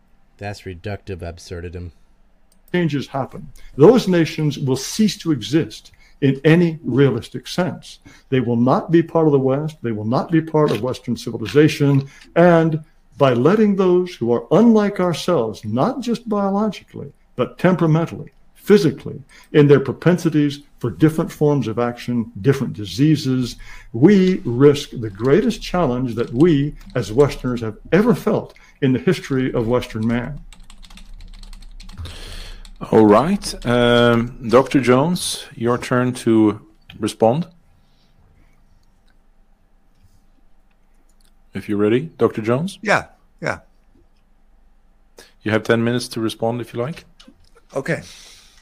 Like feminists in general, and Hillary Clinton in particular, race theorists like Mr. Taylor base their arguments on sleight of hand, which switches in a deliberately deceptive manner from categories of reality to categories of the mind based on an equivocal use of the same word. Jared Taylor demonstrated this intellectual sleight of hand at the Scandza Forum in Copenhagen. Yeah, he just nailed it. Now, I don't think he's going to win on his Christianity is the answer because it's not, but he is correct about this sleight of hand. That's exactly what he just did. 2018 by marshaling facts like the illegitimacy rate among blacks in the United States is 77%. In some areas in the United States, marriage has simply disappeared in black communities, whereas illegitimacy rate among whites is 30%. After citing these remarkable differences, Taylor then asked in disingenuously, how do we account for them? And then mockingly answering his own question, he was going to say, the only explanation must be white racism. Race theorists believe in things like science and IQ, but they never cite studies that contradict the foregone conclusion that race is the fundamental social reality and the ultimate cause of social pathology. On IQ, it has been noted that the remarkable increase in average IQ over generational time, known as the Flynn effect, there are very large increases, demonstrative massive population environmentally caused changes in IQ. Like adoption, the Flynn effect remains a powerful rebuttal of the idea that IQ can be judged by environmental factors. Studies not cited by Taylor indicate that family and faith are more important than race in determining intelligence. When an African American or Latino student was a person of faith and came from a two biological parent family, the achievement gap totally disappeared, even when adjusting for socioeconomic status. The same study goes on to say that when a Caucasian comes from a single parent, of a blended family structure, he or she loses the advantage of being white. Flynn himself has noted the following when it comes to environmental and genetic factors when discussing interracial adoption. What was different here? These half black kids that were being raised. That's a good point, but the question is why do more minorities have one parent homes? And the reason is liberal policies liberals have incentivized kicking dad out of the house. Because they didn't always have one parent homes. Even as you get closer towards the institution of slavery, you had more intact families of all races. In Germany, were not being raised in a black subculture. They were just being raised by random women throughout Germany with no black subculture at all. There were subtle differences between the black and white subcultures that influenced the kids' attitudes at problem solving that had nothing to do with black and white genes. They had to do with the different kind of preschool experiences of kids in black and white subcultures. White subculture places much more emphasis on problem solving than black subculture. The present IQ gap, there is much empirical evidence that the basis of the gap is environmental even today, you'd have to be mad to think that the blank, uh, black and white environment for cognition is equivalent. Considering studies like this, Taylor's facts raise more questions than they answer. Did the number of out of wedlock births in the black community always stand at 77%? The same could be asked of white illegitimacy, the white illegitimacy rate. Was it always 30%? Was the ratio of black to white illegitimacy always roughly two to one? By bringing up the issue of black illegitimacy, Taylor invokes deliberately or not the Moynihan report, named after then Undersecretary of Transportation Daniel Patrick Moynihan, who reported in 1963 that black illegitimacy had re- reached epidemic proportions because 20% of all black children were born out of wedlock. If we look at the percentages over time, the differences become even more striking. According to a report from the Brookings Institute in 1965, 24% of black infants and 3.1% of white infants were born to single mothers. By 1990, the rates had risen to 64% for black infants, 18% for whites. This means, of course, that white illegitimacy is now higher than black illegitimacy was then. What does that tell us about race? The answer is it tells us nothing. Race has nothing to do with this, but it does tell us a lot about cultural change. Yep. Upon closer examination, the real question would seem to be not so much why are black illegitimacy rates three times what they were in 1965, but why did white illegitimacy rates increase tenfold over the same period of time? How did have to how would that be based on race? How is it possible? In 1965, black illegitimacy was eight times higher than white rates. Now it's only double white rates. If race is the main factor in producing, predicting illegitimacy, why do we now have a situation in which whites now bear more illegitimate children than blacks did then? Taylor gives no indication that race has changed over this period of time, but something has changed. Well, what changed? The answer to that question is that the culture has changed. And 1965 was a crucial year in this regard. In the spring of that year, the Supreme Court handed down its Con- Griswold versus Connecticut decision striking down Comstock era laws banning the sale of contraceptives. At around the same time, Hollywood broke the production code, which also, which prohibited nudity, blasphemy, and obscenity by releasing its Holocaust porn film, The Pawnbroker. Race played no role whatsoever in either of those important events. Uh, what happened was 1963. John F. Kennedy was murdered and uh, took over the country. Events. But ethnicity did, especially if we define ethnicity in America according to the triple melting pot theory, which specifies that after three generations, religion becomes the source of ethnic identity in America. America is made up of three ethnic groups based on three religions Protestant, Catholic, and Jew. Estelle Griswold was the extremely white wife of a Yale professor. Birth control was a Protestant crusade which got its initial f- funding from the equally white Rockefeller family. Hollywood was a Jewish creation from its inception, as was pornography. The Catholics fought both groups on these issues. Race played no role in that conflict, and if race is superimposed on that conflict in its as its ultimate explicator, then what happened then remains forever mysterious. The Cultural Revolution of the 1960s, which led to skyrocketing illegitimacy rates among both black and white populations, took place totally within the purview of the triple melting pot, which specified that religion, not race, is the matrix of cultural conflict in America. Race, in other words, does not explain the statistics Taylor himself cites. By using race as a criterion of social pathology, Taylor, in fact, provides cover for the real perpetrators of cultural decay. After talking about illegitimacy, Taylor then switches gears and complains about, quote, fierce private limitations on what we can say. The the real perpetrators of cultural decay. Which have been imposed on internet platforms, claiming that Google, Facebook, and Twitter are censoring our ideas. When in fact, the main actor in internet censorship, and in fact, the inventor of the term hate speech, which gets used to justify censorship, is the Anti Defamation League, which is a Jewish organization. Which leads me to my first question Are Jews white? This question has already been answered for us by another Jewish organization, the Southern Poverty Law Center, which he praised on Mr. Taylor's organization, the American Renaissance. I pointed this out in Culture Wars in 2007 in an article describing how both organizations manipulated race to cover up the real actors in America's ongoing saga of cultural tribal warfare. The Southern Poverty Law Center is a Jewish defamation operation similar to the ADL, which demonized John Sharp as a racist anti Semite because he attended one of Jared Taylor's American Renaissance conferences.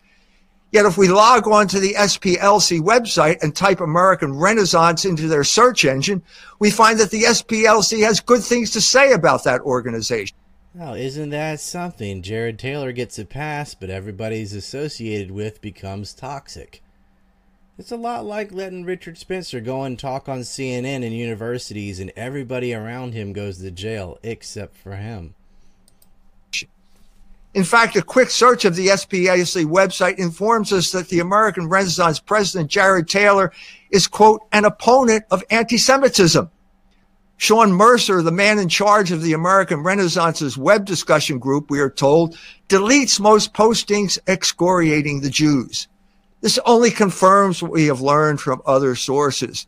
In an obit on obituary on Sam Francis, which appeared in the American Conservative, we were told that Jared Taylor wanted to do for white nationalism what William F. Buckley did for conservatism. And what was that? Well, to subvert it for the benefit of Jewish interests.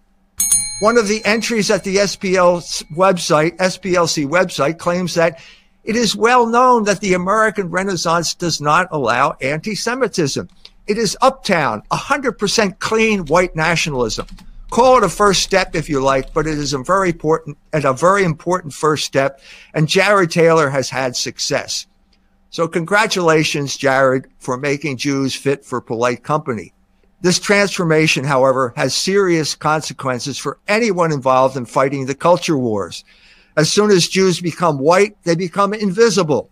And as soon as the Jews become invisible, look at the posture of the two guys listening to him. They're just like kids being scolded in a chair. They don't know what to think. we run into serious difficulties in providing a convincing explanation for any of the pathologies that have afflicted the West for over 50 years now. From unlimited weaponized immigration to pornography to abortion to wars in the Middle East. In one of his YouTube videos, Taylor says, if we do nothing, we will be shoved aside by people who hate us for what we have built and despise us for letting them take it away from us. Who are these people who hate us for what we have built. Who gave us pornography, gay marriage, endless wars in the Middle East, and weaponized migration in both America in the 60s and in Europe as we now speak? Was it the nameless sharecroppers from Mississippi or South Carolina, or was it white people like John J. McCloy of the Ford Foundation who used black ministers like Leon Sullivan to engage in the ethnic cleansing of Catholic parishes in Philadelphia? Was it nameless boat people from Libya or was it white people like Barbara Lerner Specter who defended the weaponized migration sweeping over countries like Germany and Sweden by saying Europe must become multicultural in order to survive, to survive. As the Jews will be at the forefront of that huge transformation, the Jews will be resented for their leading role. Barbara Lerner Specter is not the only Jew expressing animus toward traditional European cultures. Johns Hopkins professor Yascha Mounk. Dr. Jones, I, I, think we've gone over the time a little bit. So if we can. Uh... I have. I just have a little bit more to say. Jared took a little right. extra time. I All took right. less time in my first statement. I was under 20 okay. minutes. Just let me finish. Sure. Johns Hopkins professor Yascha Mounk has stated that Jews are currently involved in carrying on a unique experiment whereby we are transforming a mono-ethnic democracy into a multi-ethnic, multicultural society. In an interview on Westdeutsche Rundfunk's Presseclub, Mounk stated that the, the state must punish anyone who out of hate opposes the creation of a multi-ethnic society. Clearly, something is wrong here. On the eve of Ireland's citizenship referendum in 2007, the Israeli academic Ronit Lentin said an interrogation of how the Irish nation can become other than white Christian and settled by privileging the voices of the racialized and subverting state migration, but also integration policies. Those who are unfamiliar with the situation in the United States can view Mr. Greenblatt, head of the ADL, explaining on YouTube why more internet necessary, internet censorship is necessary. Is Mr. Greenblatt white? Is Barbara Lerner Specter white? If the answer is yes, then the current situation becomes completely incomprehensible because the main promoters of weaponized immigration in Europe and censorship on the internet are suddenly on the same team as the people they are trying to censor and destroy. And that doesn't make any sense. Clearly, something is wrong here, and the problem lies with Jared Taylor's mendacious use of the word race. Race, as Taylor puts it, is a category of mind very similar to Hillary Clinton's use of deplorable. It weaponizes categories of nature for political effect. This becomes obvious in his use of the term white, which includes Jews, but excludes people like Kevin MacDonald, who has never been invited to an American Renaissance conference because he criticizes Jews. The same is true of David Duke, whose attempt to get elected governor of the state of Louisiana was derailed by Taylor's wife, Evelyn Rich. Taylor preaches racial solidarity, but he practices the exact opposite, acting as a commissar for Jewish interest and making sure that the term white conforms not to categories of nature, but to categories of Jared Taylor's mind. Once the Jew becomes white, he becomes one of us, which means that he becomes invisible and free to wage war on the cultures of the West by promoting culture destroying phenomena like abortion, gay marriage, usury, and pornography. By making Jews white, Taylor simultaneously makes whites Jews, turning them into unwitting accomplishments, accomplices in the destruction of their own culture and their own lives, as happened at Charlottesville. Anyone who claims that Jews are white is the enemy of the white people he claims to lead. Like the Mahdi who inspired thousands of his followers to charge Kitchener's Maxim guns, waving scimitars astride their camels at the Battle of Omdurman, Racial apologists like Jared Taylor inspired Richard Spencer to hand out spears to the white boys and point them in the direction of the legal machine gun nest in Charlottesville, where they all got mowed down by a self described chubby lesbian kike named Roberta Kaplan. Is Roberta Kaplan white, Jared? Is Jennifer Rubin white, Jared? If so, why did she just tweet? No, don't don't use those kinds of slurs on the stream because you'll harm my channel. What? Are there no slurs here? I'm asking a question. If Jews are white, why does Jennifer Rubin feel the need to prevent minority white rule? I think I know the answer to that question. If Jews are white, then whites are Jews. Since Jews have power and whites do not, this means that the whites who follow Taylor's understanding of race end up internalizing the commands of their oppressors and being controlled by the very people they need to oppose. Jared knows this, but do you? Do you turn around when someone yells, hey, asshole? Are you willing to ruin your life for a category mistake? Thank you. All right. Mr. Taylor. All right. Now I, I gather I He's not going to answer whether or not Jews are white. have five minutes. Uh, is that what it Yes, a final statement, and then I think we'll open up to a freer uh, conversation and taking questions from the audience as well. All right. Okay, I've set the timer this time. I don't wish to go over. Uh, first of all, the idea that studies show that race and IQ are some sort of myth. Adoption, for example. There's a famous uh, Minneapolis study of black and uh, mulatto children adopted into white households. Initially, the results were favorable. The adopted children had relatively high IQs. By the time they got to be age 18, their IQs had subsided to uh, essentially the average for blacks in Minnesota and uh, mixed race people in uh, Minnesota.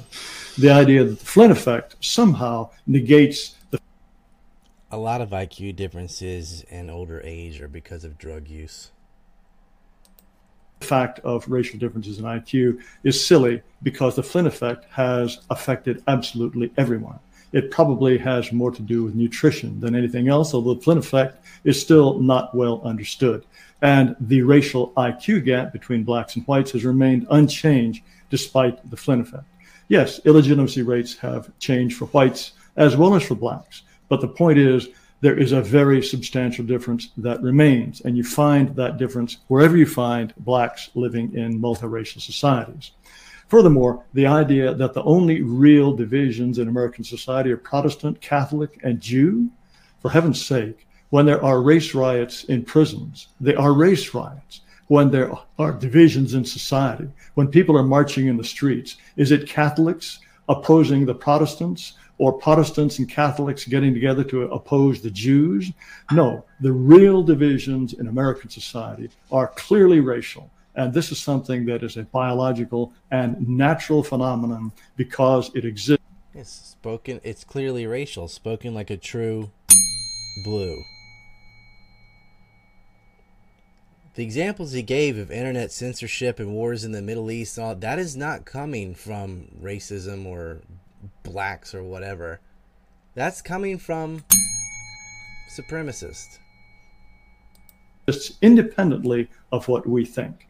Now, the question of this debate was whether race is a legitimate category or is it a fiction. Uh, the the question here is not are Taylor are Jews white? Are Jews white?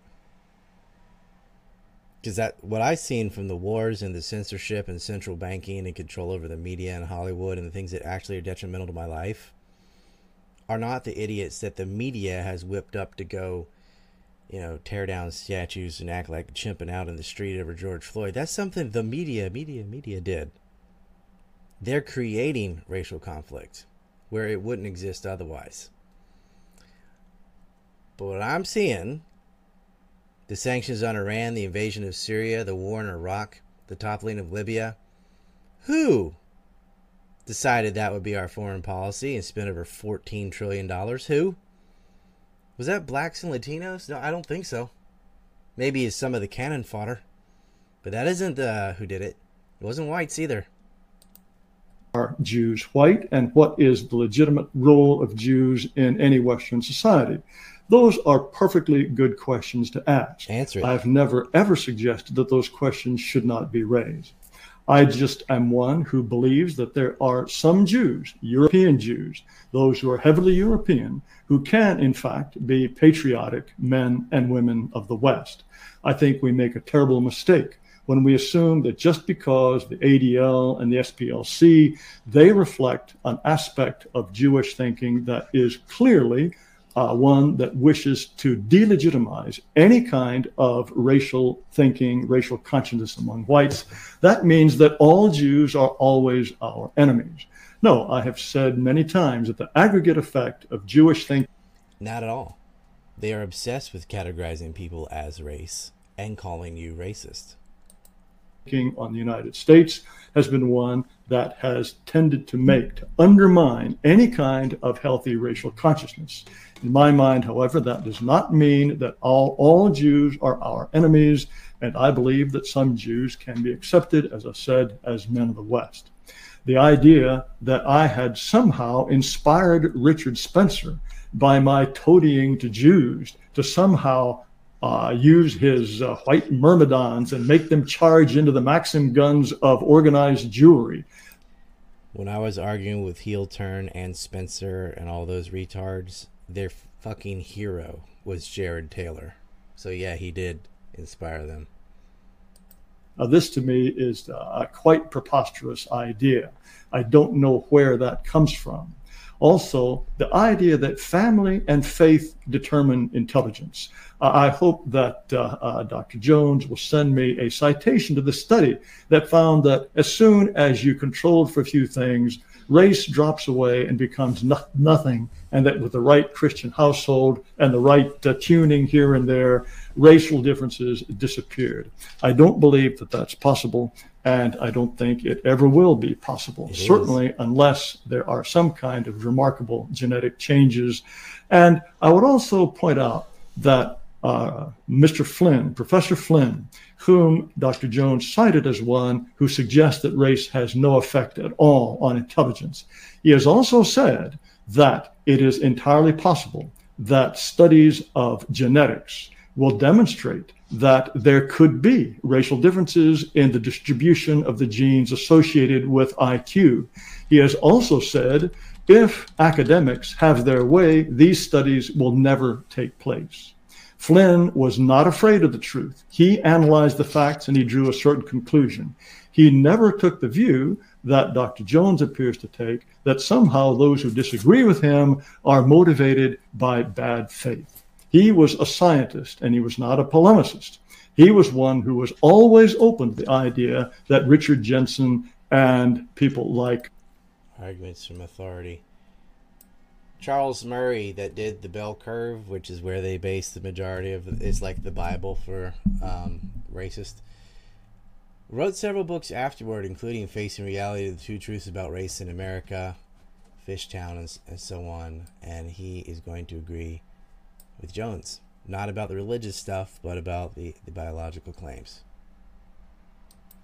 Philippe Rushton were correct in their analysis. I believe that as the science of genes progresses, it is inevitable. I would bet, I would bet the next 20 mortgage payments that the genes associated with differences in temperament, differences in intelligence will not be found to be distributed equally among all the different racial groups. And I see I've come to the end of my. They're not going to find that even if it did exist because it's a political no no. So that's not going to happen. Five minutes, so I do not do not wish to go overtime. Yes, and you didn't answer the question: Are Jews white? She asked you three times.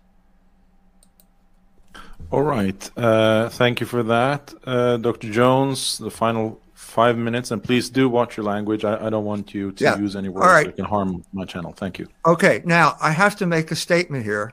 Uh, the term uh, chubby lesbian kike is the way Roberta Kaplan characterizes herself.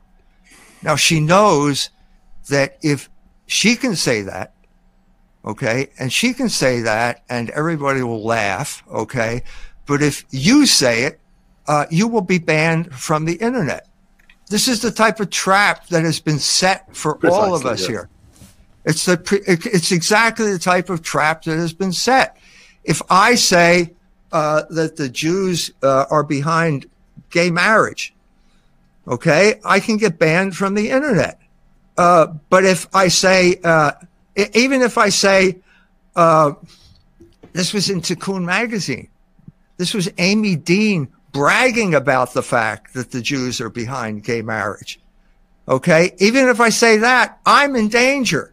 Okay. Now this, this is an intolerable situation here that we are all, we have all been put into. This is the war that is going on right now uh, before our eyes. And it's got nothing to do with race. It has to do with the difference between Jews and non-Jews in this culture. Now, if you want to talk about race, I'm not, I'm, look, I've already been through this before. There are definite biological characteristics. I never denied that. Okay. You can also say that it is uh, a, a fundamental category of uh, current strife at this moment. It is, of course, it is. Race is being mobilized by a certain group of people, but that's the precisely the point that I'm trying to make here. Who is the group of people that are mobilizing this racial conflict? Who gave Black Lives Matter $33 million? It was George Soros. Who was behind the whole civil? Who, who- when did this? Let's go back to the the triple melting pot. Okay, let's go back to when that came into common parlance. It was 1954. Okay, yes, the cur- the triple melting pot probably needs to be updated. But what else happened in 1954? 1954 was a Supreme Court decision, Brown versus School Board, which established race as a fundamental category of human uh, uh, of uh, existence in the United States of America. Does that mean that ca- race is a category of reality? No. It was a category of the mind that got imposed on us to deliberately distract us from the ethnic reality of life in America, as uh, as symbolized by the tri- uh, the triple melting pot. I love the comment saying, "Well, Rye thinks that because he's a race mixer." Blah blah blah blah. That's as stupid as dismissing your opinion and saying, "Well, you're not allowed to talk about this subject because you're a straight white male, therefore you can't have an opinion on anything." Which one came first? You think? Me having mixed race kids or me not being racist? You know, which one led to the other? I didn't just happen to have children in Asia. I decided to. I've always not been racist. I didn't become this way because of my race or because of my children. I am this way because it's correct. That's my life experience. I don't see the differences in racial categories uh, being derived from biology. I see it from policy. I see it from subcultures and I see it from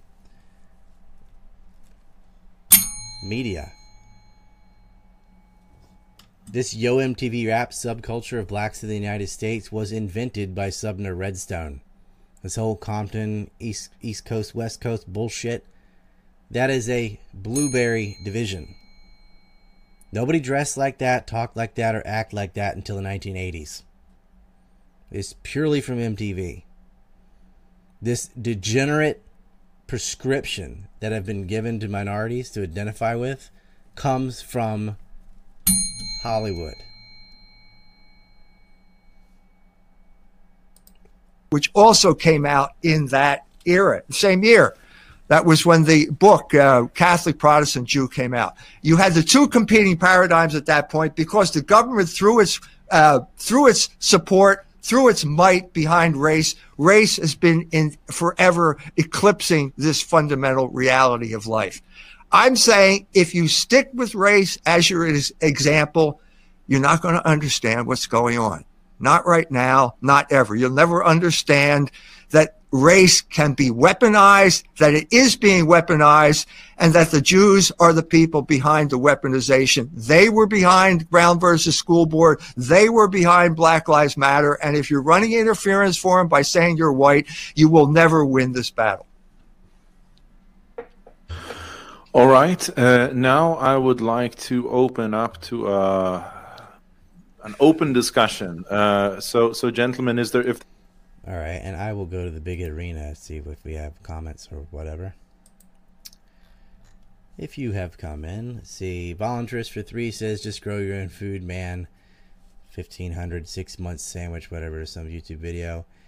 Inner CIA says always look forward to your shows, Rye. Take my shekels. Johnny Appleseed says did Gary Webb kill himself? No, he did not. He was murdered, but they blamed it on a suicide. He had groundbreaking. All right, let me switch to the. Just a second. Let's switch to this too, so you can see what we're doing. He had groundbreaking information on Iran Contra, the narco financing of the Contras, as well as, uh, or the, the payments from narco traffic. The narco traffic was in principally Los Angeles, Miami, and New Orleans, and he got into the LA side of it. Voluntarist says even removing race in the past, right now there's people of all kinds that start out better economically than others, especially those who are born in Western countries and first world nations. Yes, obviously. Reiner Rutenberg says cheers. And there, this is the opposite, too. Look at all the poor white people that live in the Appalachian Mountains and things. They're not privileged. You don't automatically start with a silver spoon just because um, some people who look like you do. I mean, look at all the people who don't. You know.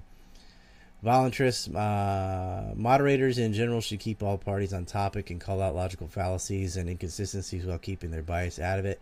Yeah, he just sat there and did nothing basically, except for when he said, uh, "What was it? The chubby kike something or another." Uh, that's what the woman called herself. Chubby lesbian kike, I think it was. Oh, oh, you can't say that. I was like, oh, wait, wait, wait. What you worried? You worried about language is going to get you kicked off the internet? Why? I could sit here and, and say Nazi, white supremacist, blah, blah, blah, all day long. Not only would it not get censored, it would get promoted but you talk about Jewish supremacy, and well, now you're an anti-Semite and basically Hitler, and you can be censored, demonetized. You have your bank frozen. You're like, gee, I wonder which one is privileged here. Who are you not allowed to criticize? You're not even criticizing it as a race. You're criticizing racism. So I can criticize Nazism. I cannot criticize Zionism. Right? When it's Jewish supremacy, you get in trouble. White supremacy, that's okay. You can beat that horse all day because they're not in power. Volunteers for three. Rye, you keep saying race and ethnicity doesn't matter, but what about gingers? No, ethnicity does matter. Race, not so much. Race only matters because of the constructs around it that are trying to prescribe certain attitudes or successes to race. Because if you do that, you also have to prescribe all the tragedies to, by the same logic. So if you're gonna be like, oh, whites made the airplane or something, then you're also gonna they're also gonna be responsible for massive genocide and slave trade and all that. Wom Uram says, "Oh, what about gingers? Gingers aren't people, so it doesn't matter." Wom Uram says, "In America, white supremacy is a problem. Jews just happen to be white." Steve Cokely, 1988, on CNN. Uh, Willie Wallace says, I low. Okay. Thank you, Willie Wallace. And he's got a picture of William Wallace. All right. Do y'all want to do the Q&A? Or are you done with this? Let me know. I'm gonna kick it to commercial. Well, I'm gonna keep that on the screen. I'm gonna kick it to commercial while y'all answer that question. Lotta Green Martin, proud producer and proprietor, patriotic projectile party poppers. Got some the brown people making trouble for your empire? Replace them with a charred freighter and a cloud of white smoke. So remember, if your next geostrategic boondoggle's going awry, don't call us, we'll call you. Introducing Cognitive Interrupter Alpha. Oh, yeah. Oh, no. Oh, yeah? Scientifically formulated by men who look like doctors. This supplement has been proven in over one and a half studies to heighten critical thinking while simultaneously preserving your myopic Abrahamic nationalist worldview while still keeping you on a short leash of ignorance and fear. Ah! Results may vary from person to person. May take 104 weeks to see lasting results. If warts appear, Hey, Doc, what the hell is this? I don't know, but it don't look right. please contact your local Jonestown chapter. And remember to check out Select Auto Shift for a sweet 45 degree win. The globalist Luciferians and their Islamist supplicants are pouring across the borders of several Western nations, including our own. The thrust of their zeal threatens to violate the sovereignty of our way of life, but we can never let it threaten our bodies. Presenting Hama All right, let's get back to it. Q and A. there is anything uh, you haven't said yet that you want to get out there uh, before we take questions from the audience, now's your Uh, well, opportunity. Uh, Now's your chance. uh, yes, I Jared. would just react in a few seconds to uh, uh, Dr. Jones' characterization of Brown versus Board of Education. The idea that that Supreme Court ruling somehow imposed race on the United States is very difficult to understand. Race existed already. That's because that's why there were segregated schools. That's why there had been all of these laws that we're now supposed to oppose. The Supreme Court simply recognized race, but then tried to pretend that race doesn't matter. And uh, that's a very, very different thing. That is what the current project in the, in the United States is to try to come up with this idea that race doesn't matter. I almost get the impression that uh, Dr. Jones would agree with me if I were simply to say, well, Jews aren't white. Then we'd be all happy, happy, and agree on practically everything. But uh, as far as uh, Brown is concerned, I believe he's entirely wrong. Uh, Brown versus School Board imposed the category of race as a part of the rule of law.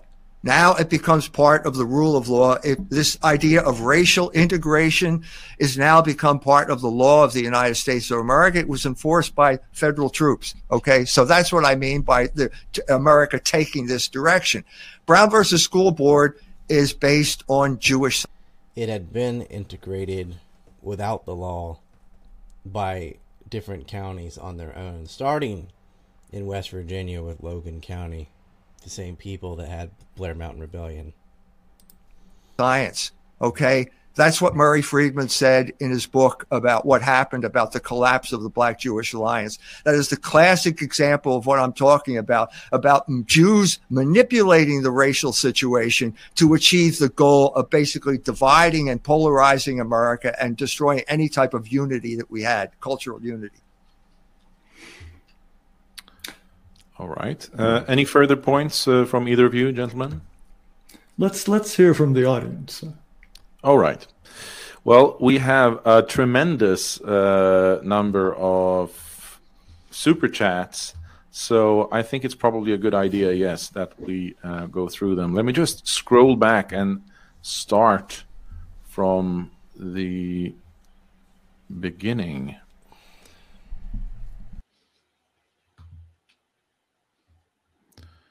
Okay. I think this is, in fact, the first one. Um, bear with me, folks. Okay, this is the first one for this particular live stream. Uh, Colin Court uh, sends 10 US dollars, says, if the question were reframed, is the white race an important reality or a fiction? Would that change your position or your answer? Um, I guess this is well i guess this can be directed at both of you so if if the question wasn't about race in general but the white race in particular uh let's start with you jared uh, would would that have changed anything for you No, uh, I think that question is clearly directed to Dr. Jones. obviously, obviously, I think the white race is a vastly important reality. All races are important realities, but the white race, because it's my race, is of particular yes. interest to me. Uh, Dr. Jones, uh, if the question was specifically about the white race rather than race as a general concept, uh, would that have changed anything? No, no, because there is no such thing as a white race without a black race. You can't have one without the other. So no, it wouldn't have right. changed my changed my point of, my point of view. Right. Uh, well, before we proceed with the questions from the audience, I have one question for each of you, and uh, I'll uh, I'll be so rude as to actually ask them uh, first before we go to all the questions from the audience. And uh, my, my, first question is directed to uh, Jared, and it's about what what Kevin MacDonald calls uh, implicit and explicit processing in the brain. Um, he talks about implicit whiteness, for example, when people go to um, when people go to concerts they go to concerts that other white people go to or move to a neighborhood and and they're sort of fooling themselves. But our our implicit processing in the brain can be over or the that, that our explicit or higher order function can override our thinking. And so we can convince our, ourselves that i'm not racist but still i want to just associate with white people on an implicit level.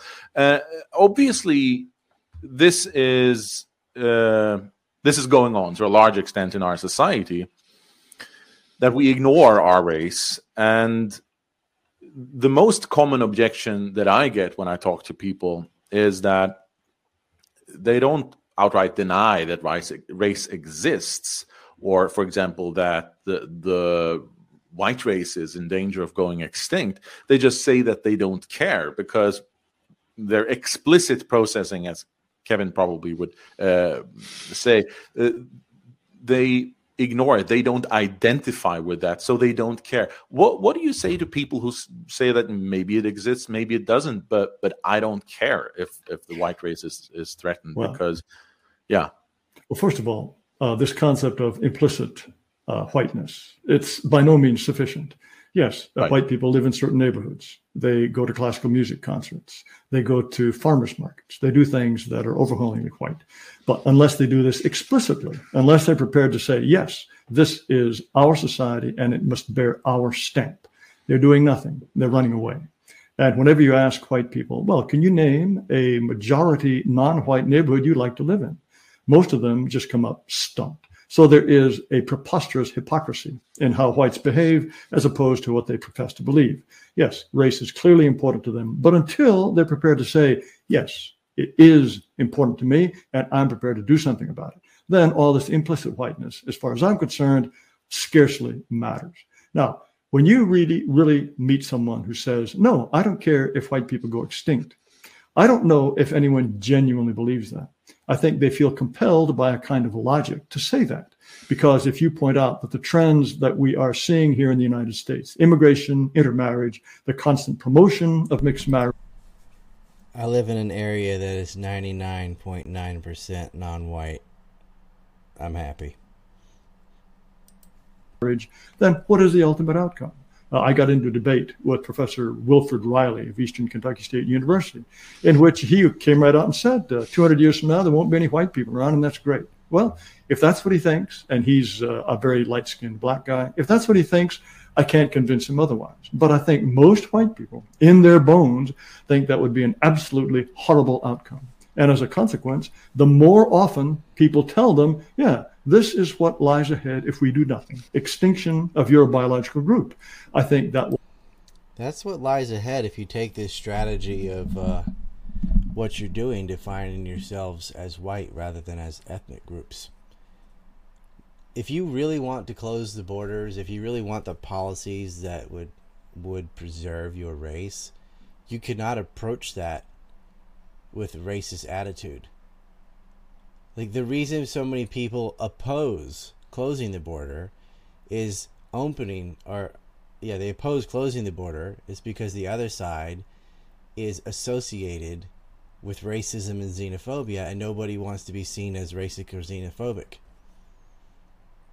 Just like you said, you're handing the spears and charging the machine guns. If you really want to preserve your race, you are not going to. It's not a winning tactic to rally around uh, this racial consciousness and racial determinism and stuff. That's just a big fail.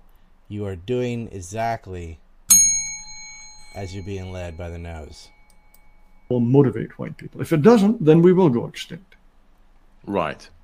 Uh, my question to you, Dr. Jones, um, while I uh, do think that race exists, I do agree with your point about Christianity uh, or your, your stance on Christianity, because I do think that there is a certain friction, there is a certain incompatibility between Christian thinking and racial tribal thinking. Uh, which in my view basically boils down to a form of ancestor worship. You worship your group. That is a very powerful, strong central point for your identity and your existence. And, and I often get objections uh, from Christians who say that no, Christians can uh, definitely uh, care about race, and they bring up historical examples or um, a certain individual of a, a, Christian who cares about race. But I, I don't think that's really relevant. What I want to know is the idea of Christianity and the world view of Christianity, because as I see it, there are two ways of looking at this. Either we identify with what we are, and that's things that we don't choose, is our ancestry, our blood, our genetics, our biology, or we can identify with what something that we choose, that we can choose to accept a belief or reject a belief, and that identifies uh, who we are. And I think that this has has uh, led to certain uh, conflicts of interests or friction between these worldviews. And, and one uh, very clear example is um, in 1937 when uh, the Catholic Church condemned National Socialist Germany for being too tribal, or uh, they called them even used the term pagan because of the sort of ancestral worship, which I, I think is correct. Uh, so, do you agree that there is an inevitable friction or um, conflict between these worldviews in which one is race is non-negotiable and the other is more focused on uh, where the higher order is the things that you accept or reject uh, consciously uh, as a belief first of all the the gospel tells christians to go out and preach to all nations what do they mean by nations? They mean ethnic groups. That's what the word nation means. Race as a concept didn't exist. It simply did not exist at this point. It didn't exist as as we're debating it now. It didn't exist until black people came in contact with white people. Okay, before that there was ethnicity. That's it. That's all there was, and that's that ethnicity is perfectly compatible with Christianity. Christianity, uh, now, let me step take a step back here. I'm talking about the Catholic Church, okay, before the Protestant Reformation, okay? The Catholic Church always allowed ethnic differences, okay? It never tried to impose some type of uniform language, for example, on the people of Europe. Now, they did speak Latin, okay, as the official language of the church, because you needed a lingua franca in a country where some people spoke Hungarian and you couldn't they couldn't talk to anybody else. They needed a lingua franca and latin was that. But latin allowed a kind of what it allowed was unity in diversity. That's what the catholic church allowed. That was destroyed by protestantism. It was protestant reformation that led to the rise of national churches like the one you belong to in norway. Okay? So your identity was as a lutheran you're baptized as a lutheran in norway and that gives you your identity. And that identity was sufficient as far as I'm concerned. Uh, it was a form of Christianity. I don't agree with it, but it was a form of Christianity. It gave you your identity. And then suddenly, uh, Protestantism evaporated uh, during our lifetimes here. And at that point, it initiated an identity crisis throughout Scandinavia and the countries that were uh, basically Protestant countries, uh, like England, for example. And at that point, you saw the why, the rise of white identity as the thing that flowed in to fill this vacuum. Now, if you get to, if you're talking about 1937 and the church's condemnation uh, in the document Mit brennender Sorge, it is using race uh, as a, a, a pseudo religion. That's what they were complaining about because and, and the, the the interesting thing about this is it wasn't German. Okay, the word uh, race was originally printed in German text, spelled R A C E, and no German understood how to pronounce it because there's no such uh, uh combination of letters. So what they had to do was change it to Rasse, R-A-S-S-E, and then you could produce it. And that became, it was simultaneous with the rise of Hitler. Why did Hitler feel obliged? First of all, where did he get the idea? He got it from America. He got it from Madison Grant. Okay. And Madison Grant used to wave that letter around from Hitler, thanking him for giving him this idea of racial ideology. It was not German. The German word is folk, and folk means ethnic group. And why did Hitler feel the need to do this? Because he could not resolve the Protestant Reformation, which divided Germany into two mutually exclusive groups. Okay, that's why it happened. So, all- well, actually, the oldest form of racism is from Judaism. The oldest concept of a bloodline, multiply of the earth, and subdue it, and dividing the entire world into us and them, Jewish and Gentile or Jewish and non Jewish, is from Judaism. And that kind of is Christianity is an outgrowth of that. Uh, so this divine right, where it's hereditary, and this focus on bloodlines and hereditary rule, it's a baby step away from the bloodlines of race. All you're talking about here is the rise of this type of uh, consciousness to fill a vacuum that had been left behind when religion evaporated. That's the crisis in Scandinavia now. That's the crisis that that's the only reason we're talking about white people. Uh, I wish we had had this in Zagreb because then we could talk about the difference between Serbs and Croats. Race has nothing whatsoever to do with one of the most fundamental differences in European politics that is purely a religious difference. Yeah, but, but, let me just give you one concrete example, and then we'll move on to other questions. But uh, France, France is a traditionally Catholic country. France has a huge number of uh, North African or uh, Muslim immigrants.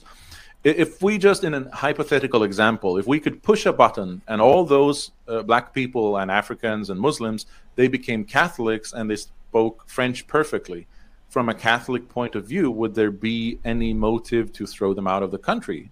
No. Uh, or, or, or would no. they be right?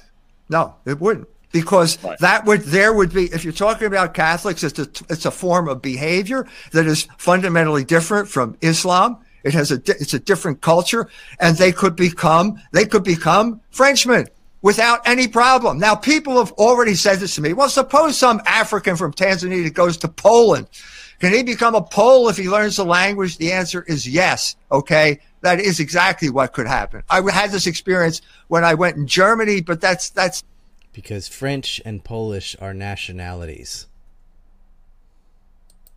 Okay, so we're both white guys. Okay, can let me ask you another question: Can a Jew become a Chinaman? Can a Jew become a Chinaman? Well, that's exactly what happened during the Cultural Revolution in China because Stanley Rittenberg, an American Jew from South Carolina, not only became a Chinaman, and how did he, by learning Chinese, he was a leader of the Cultural Revolution. So if you're going to ask me how race figured into that, it didn't figure into that at all. The crucial issue is language. Uh, may I make a comment here? Yes. Uh, the idea of an African becoming a Pole if he learns Polish and becomes Catholic seems quite preposterous to me. We've had blacks in the United States since 1619, as the New York Times never fails to remind us. They speak English they are more professing Christians than they are whites in the United States. And yet the division between their behavior, their loyalty, their actions, all of these things seem to increase the more actual formal equality they have. So the idea of an Ugandan becoming a Pole seems to me to be vastly unlikely. Yeah, I, I did. Some Polish guy wrote to me and he said when he went to school, there was a black girl there and the black girl is there at, uh, at, school and she's having lunch and the polish kid came over to her and she's, he said i didn't know uh, negroes uh, ate sandwiches. And the black girl says well now you know So it did happen. It did happen in Poland. And the second point here is, secondly, the United States is, I've, I've made this claim before. Maybe people forgot it, but race has been weaponized as a category of the mind throughout the United States history. Of course it has. Who's denying that? Am I denying that there was racial conflict in the United States? Of course not. I am saying that it was weaponized by a certain group of people that no one's allowed to talk about. And you are convinced that if 5 million Ugandans moved to Now, Poland, wait a minute. Now, wait a minute. You're changing the terms No, the no, I'm not. No, I'm wait a not. minute. I am going to say there, I know what weaponized migration is because I lived through it No, in my lifetime. In North, Uh, I grew up in an, in an Irish neighborhood. There were no such thing as white neighborhoods in Philadelphia. They were ethnic neighborhoods. I grew up in an Irish neighborhood, and in 1954, the blacks crossed uh, Lehigh Avenue, and everyone left. I've talked about this in my book, uh, Slaughter of Cities. I called it what it was. It was ethnic cleansing. It was the use of black people as proxy warriors to destroy Catholic neighborhoods. So don't say that I haven't talked about it. Well, I'm Dr. not- Jones, I'm not- let's, uh, no, let, my- let uh, Mr. My Taylor only answer point is this. If you have one African girl living in Poland, if she does not conform and eat sandwiches, she's going to live a very, very lonely, virtually impossible life. It is once the number of Africans reaches a certain critical mass, and they will be an unabsorbable, un- absolutely unabsorbable, indigestible minority. And what happened in your neighborhood, who is to say that the Catholics who moved out were somehow manipulated by a weaponized ideology. They moved out because they knew what black people would bring. They knew how their neighborhood would change. It's not as though somebody reached into their mind and said, look, those people don't are they're not the least bit different from you, but you better bugger off because we, we Jews are telling you to bugger off. No, they reacted to reality. The, I'd say that the, the black people were weaponized, not the white people. The black people were weaponized by uh, groups like the Ford Foundation and by groups, Jewish groups as well. Okay. so- so now the point, the point, the, the point I'm trying to make here is, of course, there's a difference between one person and a horde of people. Now, we've got two groups of people here in France. We have Muslims and we have blacks. Okay. They're both alien groups and they both in large numbers will destroy uh, or can destroy the culture. They, uh, they can clog assimilation because there are simply too many of them. Exactly the same thing happened in the Roman Empire. You can have a couple Goths crossing the Danube. Okay, we'll send them to Syria. They'll learn Latin. Everything's fine. When the entire Gothic nation crosses the Danube, it's only a matter of time before they take over and it becomes the Gothic kingdom. Of course that can happen. Okay, but they're two different things and race is not the crucial factor there. it seems to me race is the obvious factor, but No, it's not. I mean, you could have Germany occupy France. You could have the Soviet Union occupy Eastern Europe. Race doesn't change, but the culture sure the fuck does. we will have to disagree on that.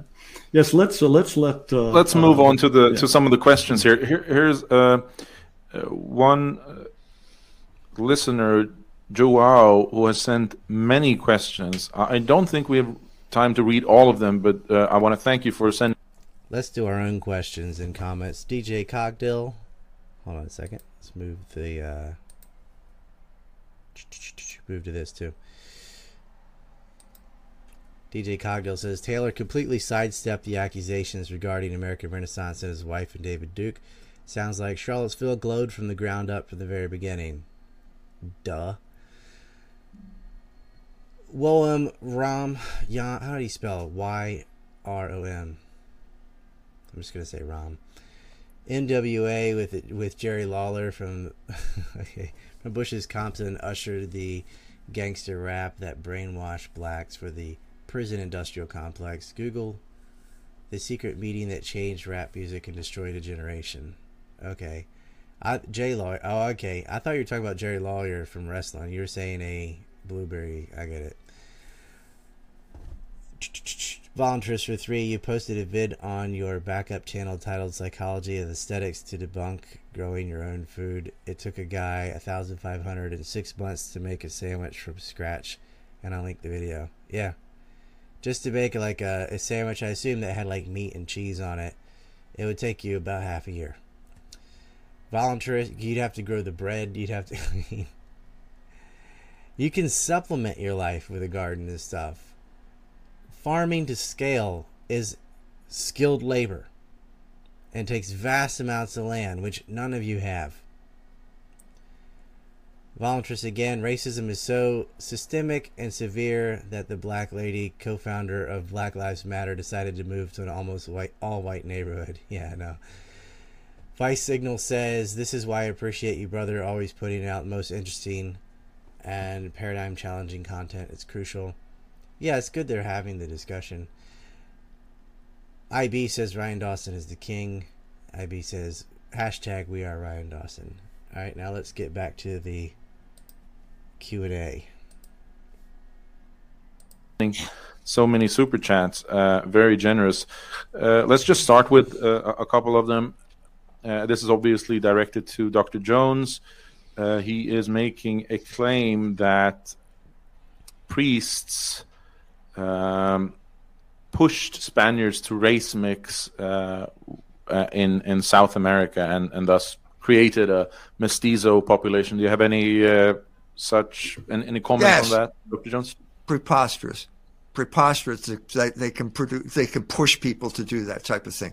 What you have in the Catholic colonization is you have uh, interracial marriage. That's absolutely true. You have the mestizo culture in Mexico, and more importantly, you have the uh, Quebec, the culture in uh, Quebec, Quebecois culture, which the Indians intermarried with the Catholics.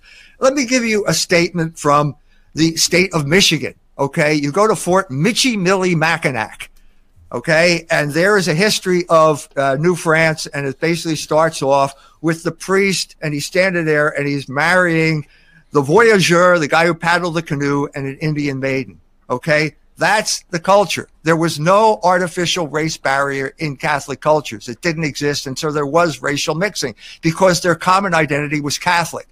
Okay. At this point, next slide, uh, the English win the war and they take over the, the fort. And now uh, they bring a Jew with them, and the Jew is in charge of the store, and the Jew uh, starts cheating the Indians. Uh, the Indians are outside playing. They kick a ball over. They ask to come in, and they come in and they slaughter everyone in the fort, and they redeclare that they are king, uh, loyal to the King of France and not the King of England. This was the difference between English, between Protestant colonization of the Americas and the Catholic colonization of Americas. There was a definite difference. Okay. When the French, when the English got handed Nova Scotia, they came and they told the people they wouldn't. Yeah, when the American Indians had defeated uh, the Americans and defended Fort Detroit, they tried to go back to the fort and the British wouldn't allow them in. Guess who was in charge of that fort? and so they were left outside, and Tecumseh abandoned, and the, the Brits ended up losing the War of 1812. But it could have gone very differently. Speak French. They wouldn't speak Micmac. They spoke, told them in English that they had to become Presbyterians. The people said, "No, we're already Christians." So they said uh, when they didn't go along with them, they uh, deported them to Louisiana and then when that didn't work, they scalped them. They put bounties on scalps. This is the difference between Catholic, which gives you a real identity, and Protestant, these national churches, which ended up being fronts for uh, white or whatever you want to call it. It's a very whitewashed version of history. Spanish conquistadors slaughtered about 11 million people throughout the Caribbean and Mexico, and they were Catholic. Uh, uh, British imperialism. Right. Let, us just try to keep these uh, uh, comments rather rather short because we have many questions. Uh, Mr. Taylor, yes. If, uh, if, if, I might uh, ask a brief question of uh, Dr. Jones. If it is Jews who weaponized race and who injected it as this malevolent force into American and world society, why is it that Jews who are behind uh, are the ones who are most active at making us believe that race doesn't matter. If you were to move to the shared screen, uh, you could see that uh, beginning with Franz Boas and then Richard Lewontin, who is uh, died recently, Stephen Jay Gould, Stephen Rose, Ashley Montagu, better known as, uh, well, not so well known as Israel Ehrenberg. All of these people are Jews. So today, it seems to me that uh, Dr. Jones' allies are Jews in terms of trying to make race an insignificant thing. They are far from weaponizing it. They are making wanting to make it count for nothing. It depends on the period you're talking about. It's, oh, it's, okay. It, it, it, changes over a period of time. So they, uh, you could say, okay, Franz Boas, yeah, right. That's they were anti bio, the anti biological people at that time. With Margaret Mead, she was his protege. It was all environment, okay, and that was against the biological people, okay. And so they uh, used and used environmentalism as a way of weaponizing race. It's very simple. Well, that's that's that's what Brown versus School Board is. It's all environmental sociology weaponizing race, using race and saying all we have to do is change the environment and everything will be fine. And so we have to use these racial categories. Then you go to critical race theory, and then it turns out that it's it's it's different now. But it just changed over periods of time. It just they use it, they weaponize it in one way, and then they weaponize it in another. Well, wait, how are they weaponizing race? They're clearly your allies. If you say race is an unimportant fiction, that's now exactly what the forefront of Jewish intellectuals are now saying. Exactly yeah, that's that's Noel that's Noel Ignatiev, and he's not no. the same as Franz Boas. No, it's completely different. They are weaponizing. They're saying race is not important. Okay. Mm-hmm. At the mm-hmm. time of Brown versus School Board, is environment's important. And so we're going to change the environment based on racial categories. So they're weaponizing race.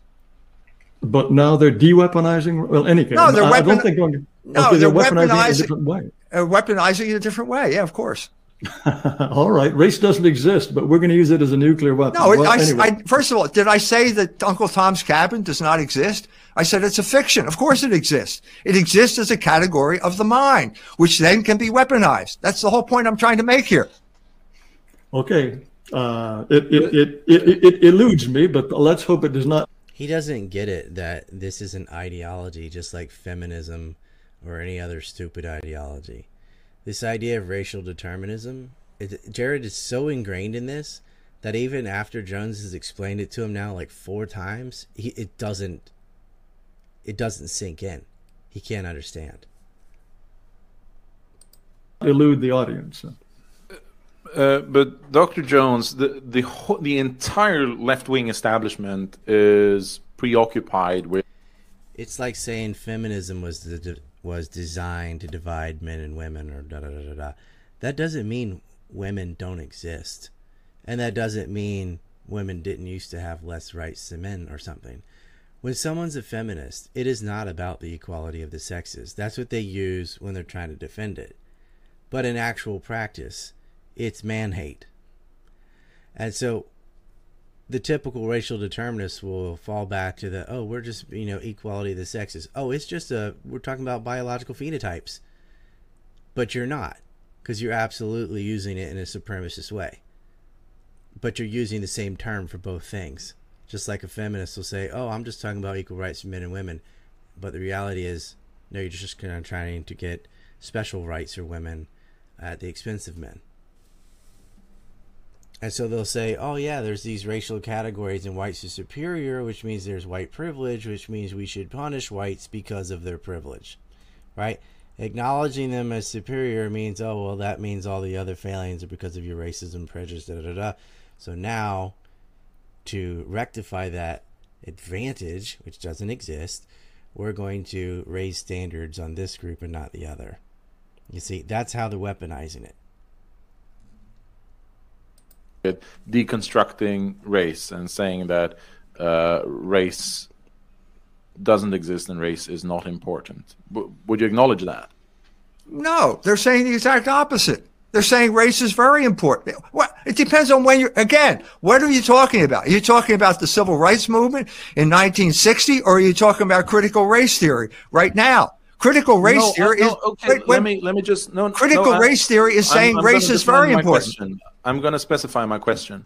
For example, if I want to object that uh, white people are becoming a minority, ethnically, racially uh, Swedish people are are becoming a minority in Sweden, and that's a problem, or that racially uh, Norwegian people are becoming uh, a minority in, in Norway. The entire the the entire left wing establishment will say that no such thing exists, and if I'm complaining that white people are being victimized as white people and that it's okay to attack white people. Um, because there's this hierarchy of victimology and white people are not allowed at all to look out for their interests. Yeah, and who's behind that? Who gave us those ideas? Because the intellectual academic establishment and the cultural establishment uh, unanimously will agree that white people are not allowed Right. to I said because that. they I- don't exist. I agree with you. That's exactly Okay. what's happening. White people are being demonized. But you're switching terms here because one point you say Norwegian and then you say white people. Well, which is it? I was just giving you an example for from a but country. but they're they're two You completely say- different things. They're two completely different No, things. they're not. One is an ethnic group and one is a racial construct. That's you're you're mixing metaphors here. No, I'm not uh, because it, it, it's. Uh, I, I've said this before. It's it's sort of like saying that. Well, uh, th- that car, the, mentioning cars and then mentioning a BMW as a specific example of a car, and Norwegians are a specific example of white people No, who are not, not. allowed to look out No, for their I mean, this is an artificial category that you're imposing on a place where it didn't exist. There, If you go before, it didn't exist in England, which is probably the main white group of white people in the world because of their colonization of the rest of the world. It didn't exist. I, I, I made that quote. The word white people didn't exist until Middleton used it in a play in 1609 or wherever it was. It didn't exist before that. All right. Uh, let's let's other. move on. Um, another question from the same uh, viewer. Right there, neither one of them heard the other one. Jones has a completely different premise than this. I thought he was Dane. I guess he's Norwegian, or whatever.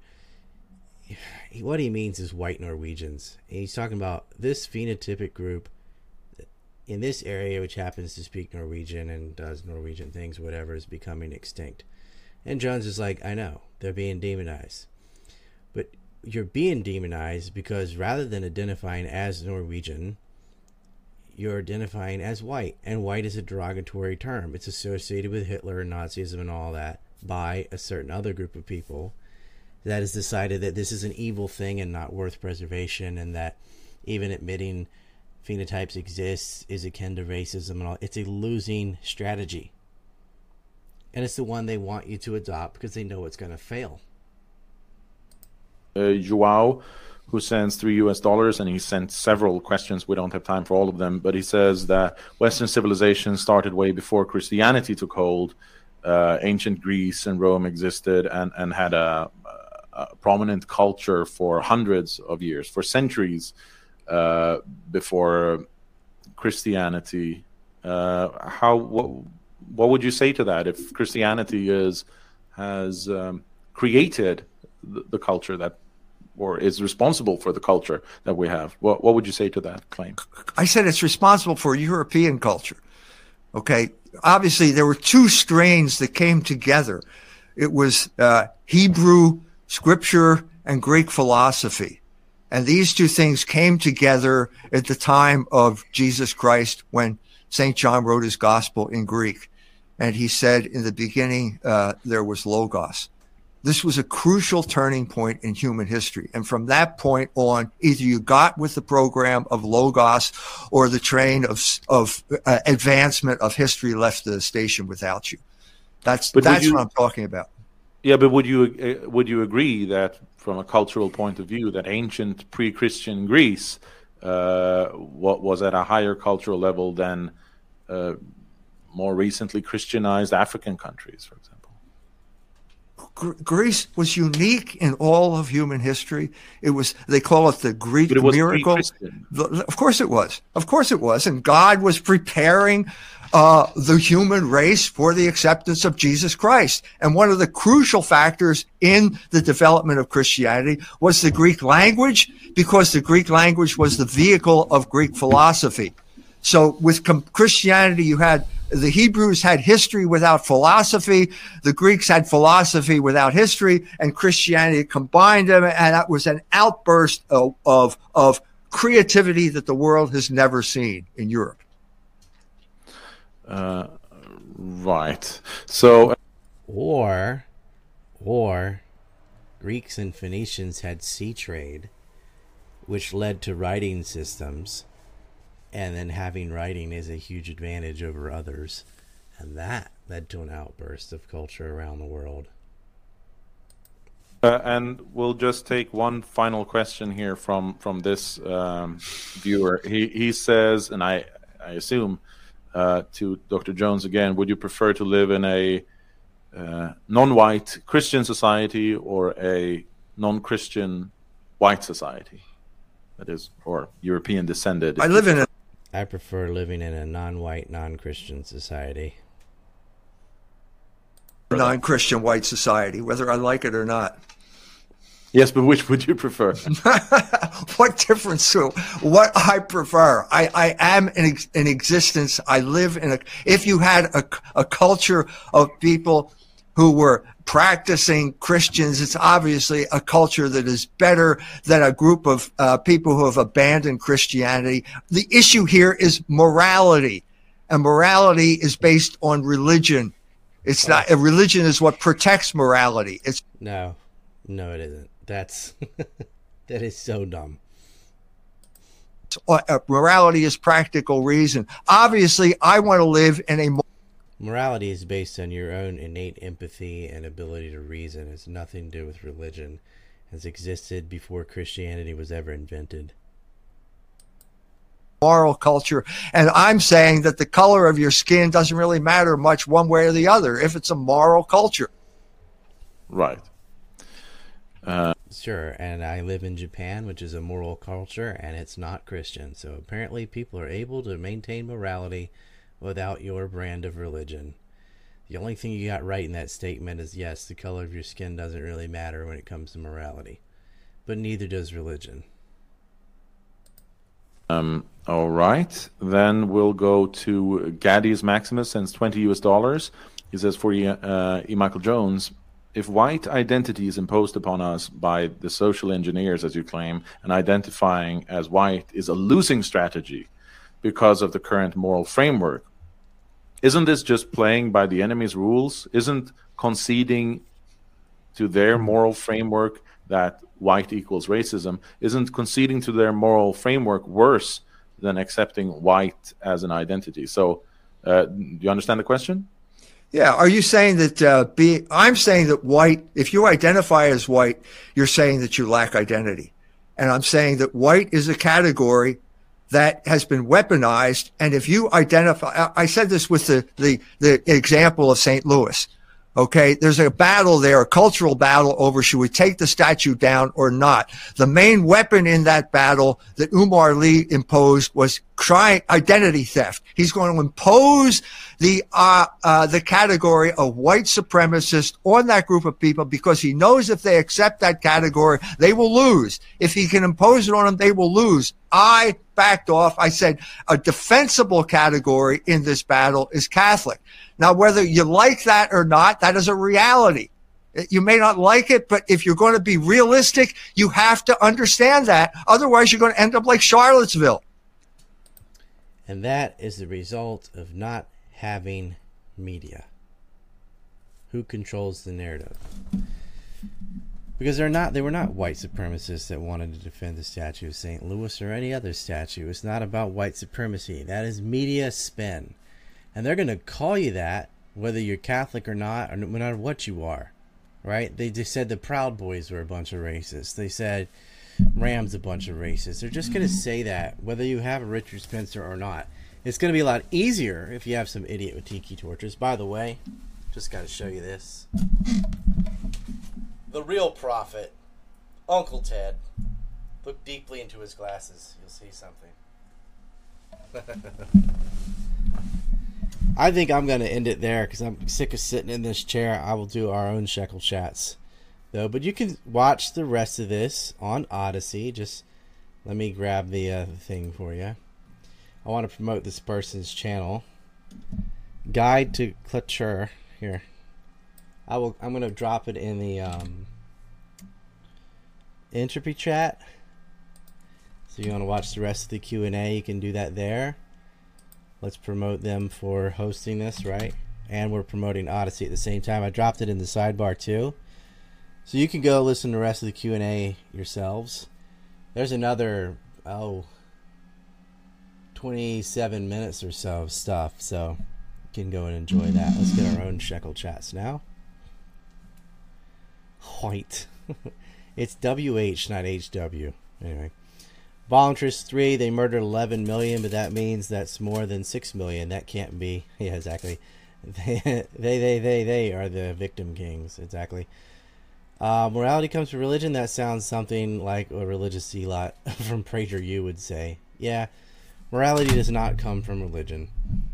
Uh, and religious practitioners are guilty of some of the most immoral events in history. That's maybe that person learned morals from their religion, but you would have learned that, like, don't kill people, don't lie, don't steal. Those are common sense things. And you don't need a sky daddy to tell you those things are wrong. You need your real daddy to tell you those things are wrong. And you can reason out why those things are wrong. Do you want to be stolen from? How would you like it if someone murdered someone you love or killed you? You know, it's a, deception leads to conflict. Lying is bad. Actually, don't bear false witness is what's in the Ten Commandments, whatever. But morality is not from religion. Now, religion can reinforce social mores and morals, but it can also do the opposite. It acts as a loophole for sustaining things that you know goddamn well are wrong. But it gives you the right to do it. Oh, God said so. Such as the theft of land in Palestine. Oh, God gave it to me. That's what the Israelis say. So you can use religion to commit immoral acts just as well as you could use it to prevent them. The person makes the religion what it is or isn't, not the other way around.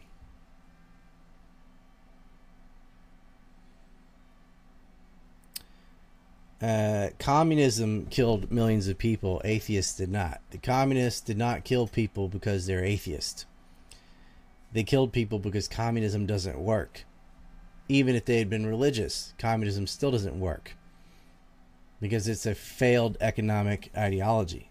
Central planning always fails. You had plenty of starvation under feudalism too. 90% of people living as serfs get back on the cabbage field, you know.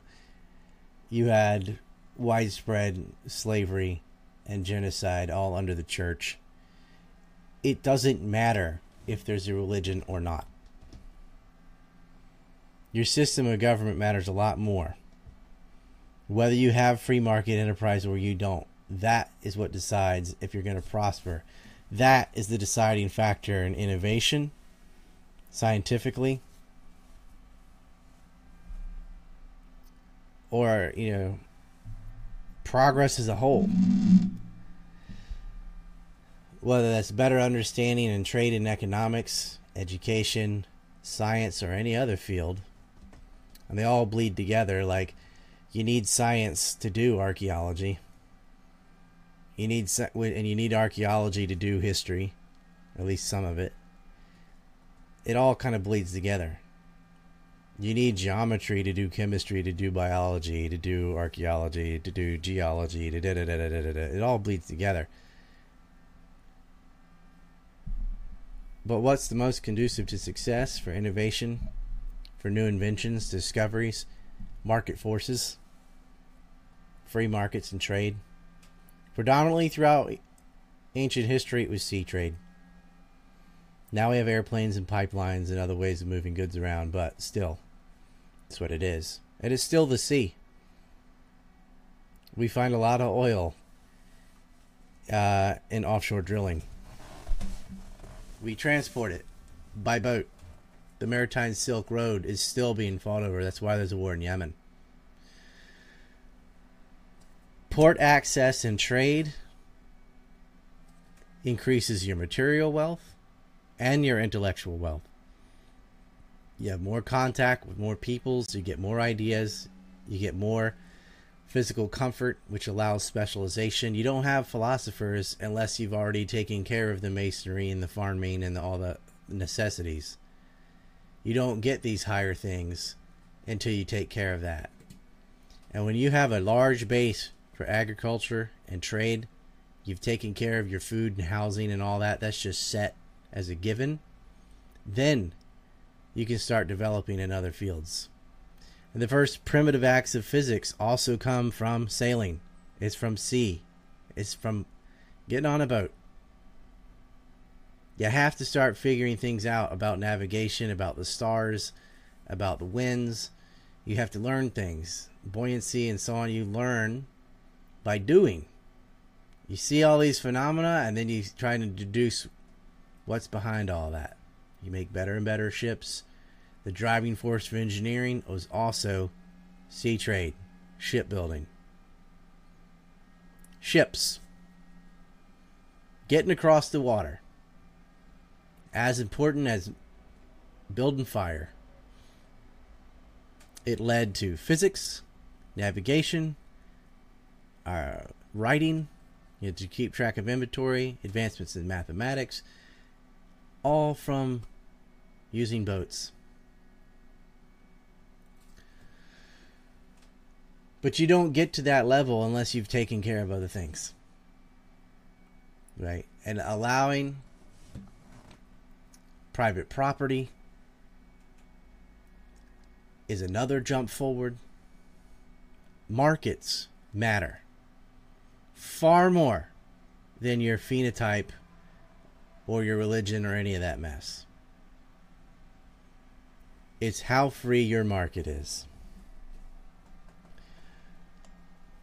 And that is why like Europe has had success, Western Europe, because they had free trade.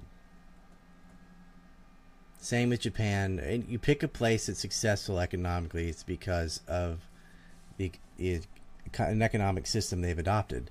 And where you see bust and you know the boom bust cycle, it's because of central banking. It's because of the Hamiltonian Lincolnite way of doing the economy and central planning. It will fall on your face every time. But the more you allow personal liberty, the more innovation you're going to have. And the more innovation you have, the more innovation you get. The more you take care of the base needs, the large the, it, it opens the door for things like philosophy, uh, psychology, these fields that just would not be there if you did not take care of your. I want to say lower. They're all important, but you got to have your base before you have your based. RM Jim Zeus says white supremacists never had such advertisement, even when the Democratic Party was 95% Ku Klux Klan. Voluntarist says, come to think about it, Amazon has the best transportation. Must be why it's the most successful and surpassed long-standing Walmart. Yeah, logistics win, man. The better lo- that's in warfare too. Superior. Ask Stonewall Jackson. Superior logistics will give you the edge in business. Get there quicker, faster, cheaper. It's all about transport. That's why what the mafia did. Control the truckers. You got everybody by the short hairs. They are the veins of the body. The roads and the sea lanes. You can think of it like your blood vessels. Everything else depends on that. That's your circulatory system.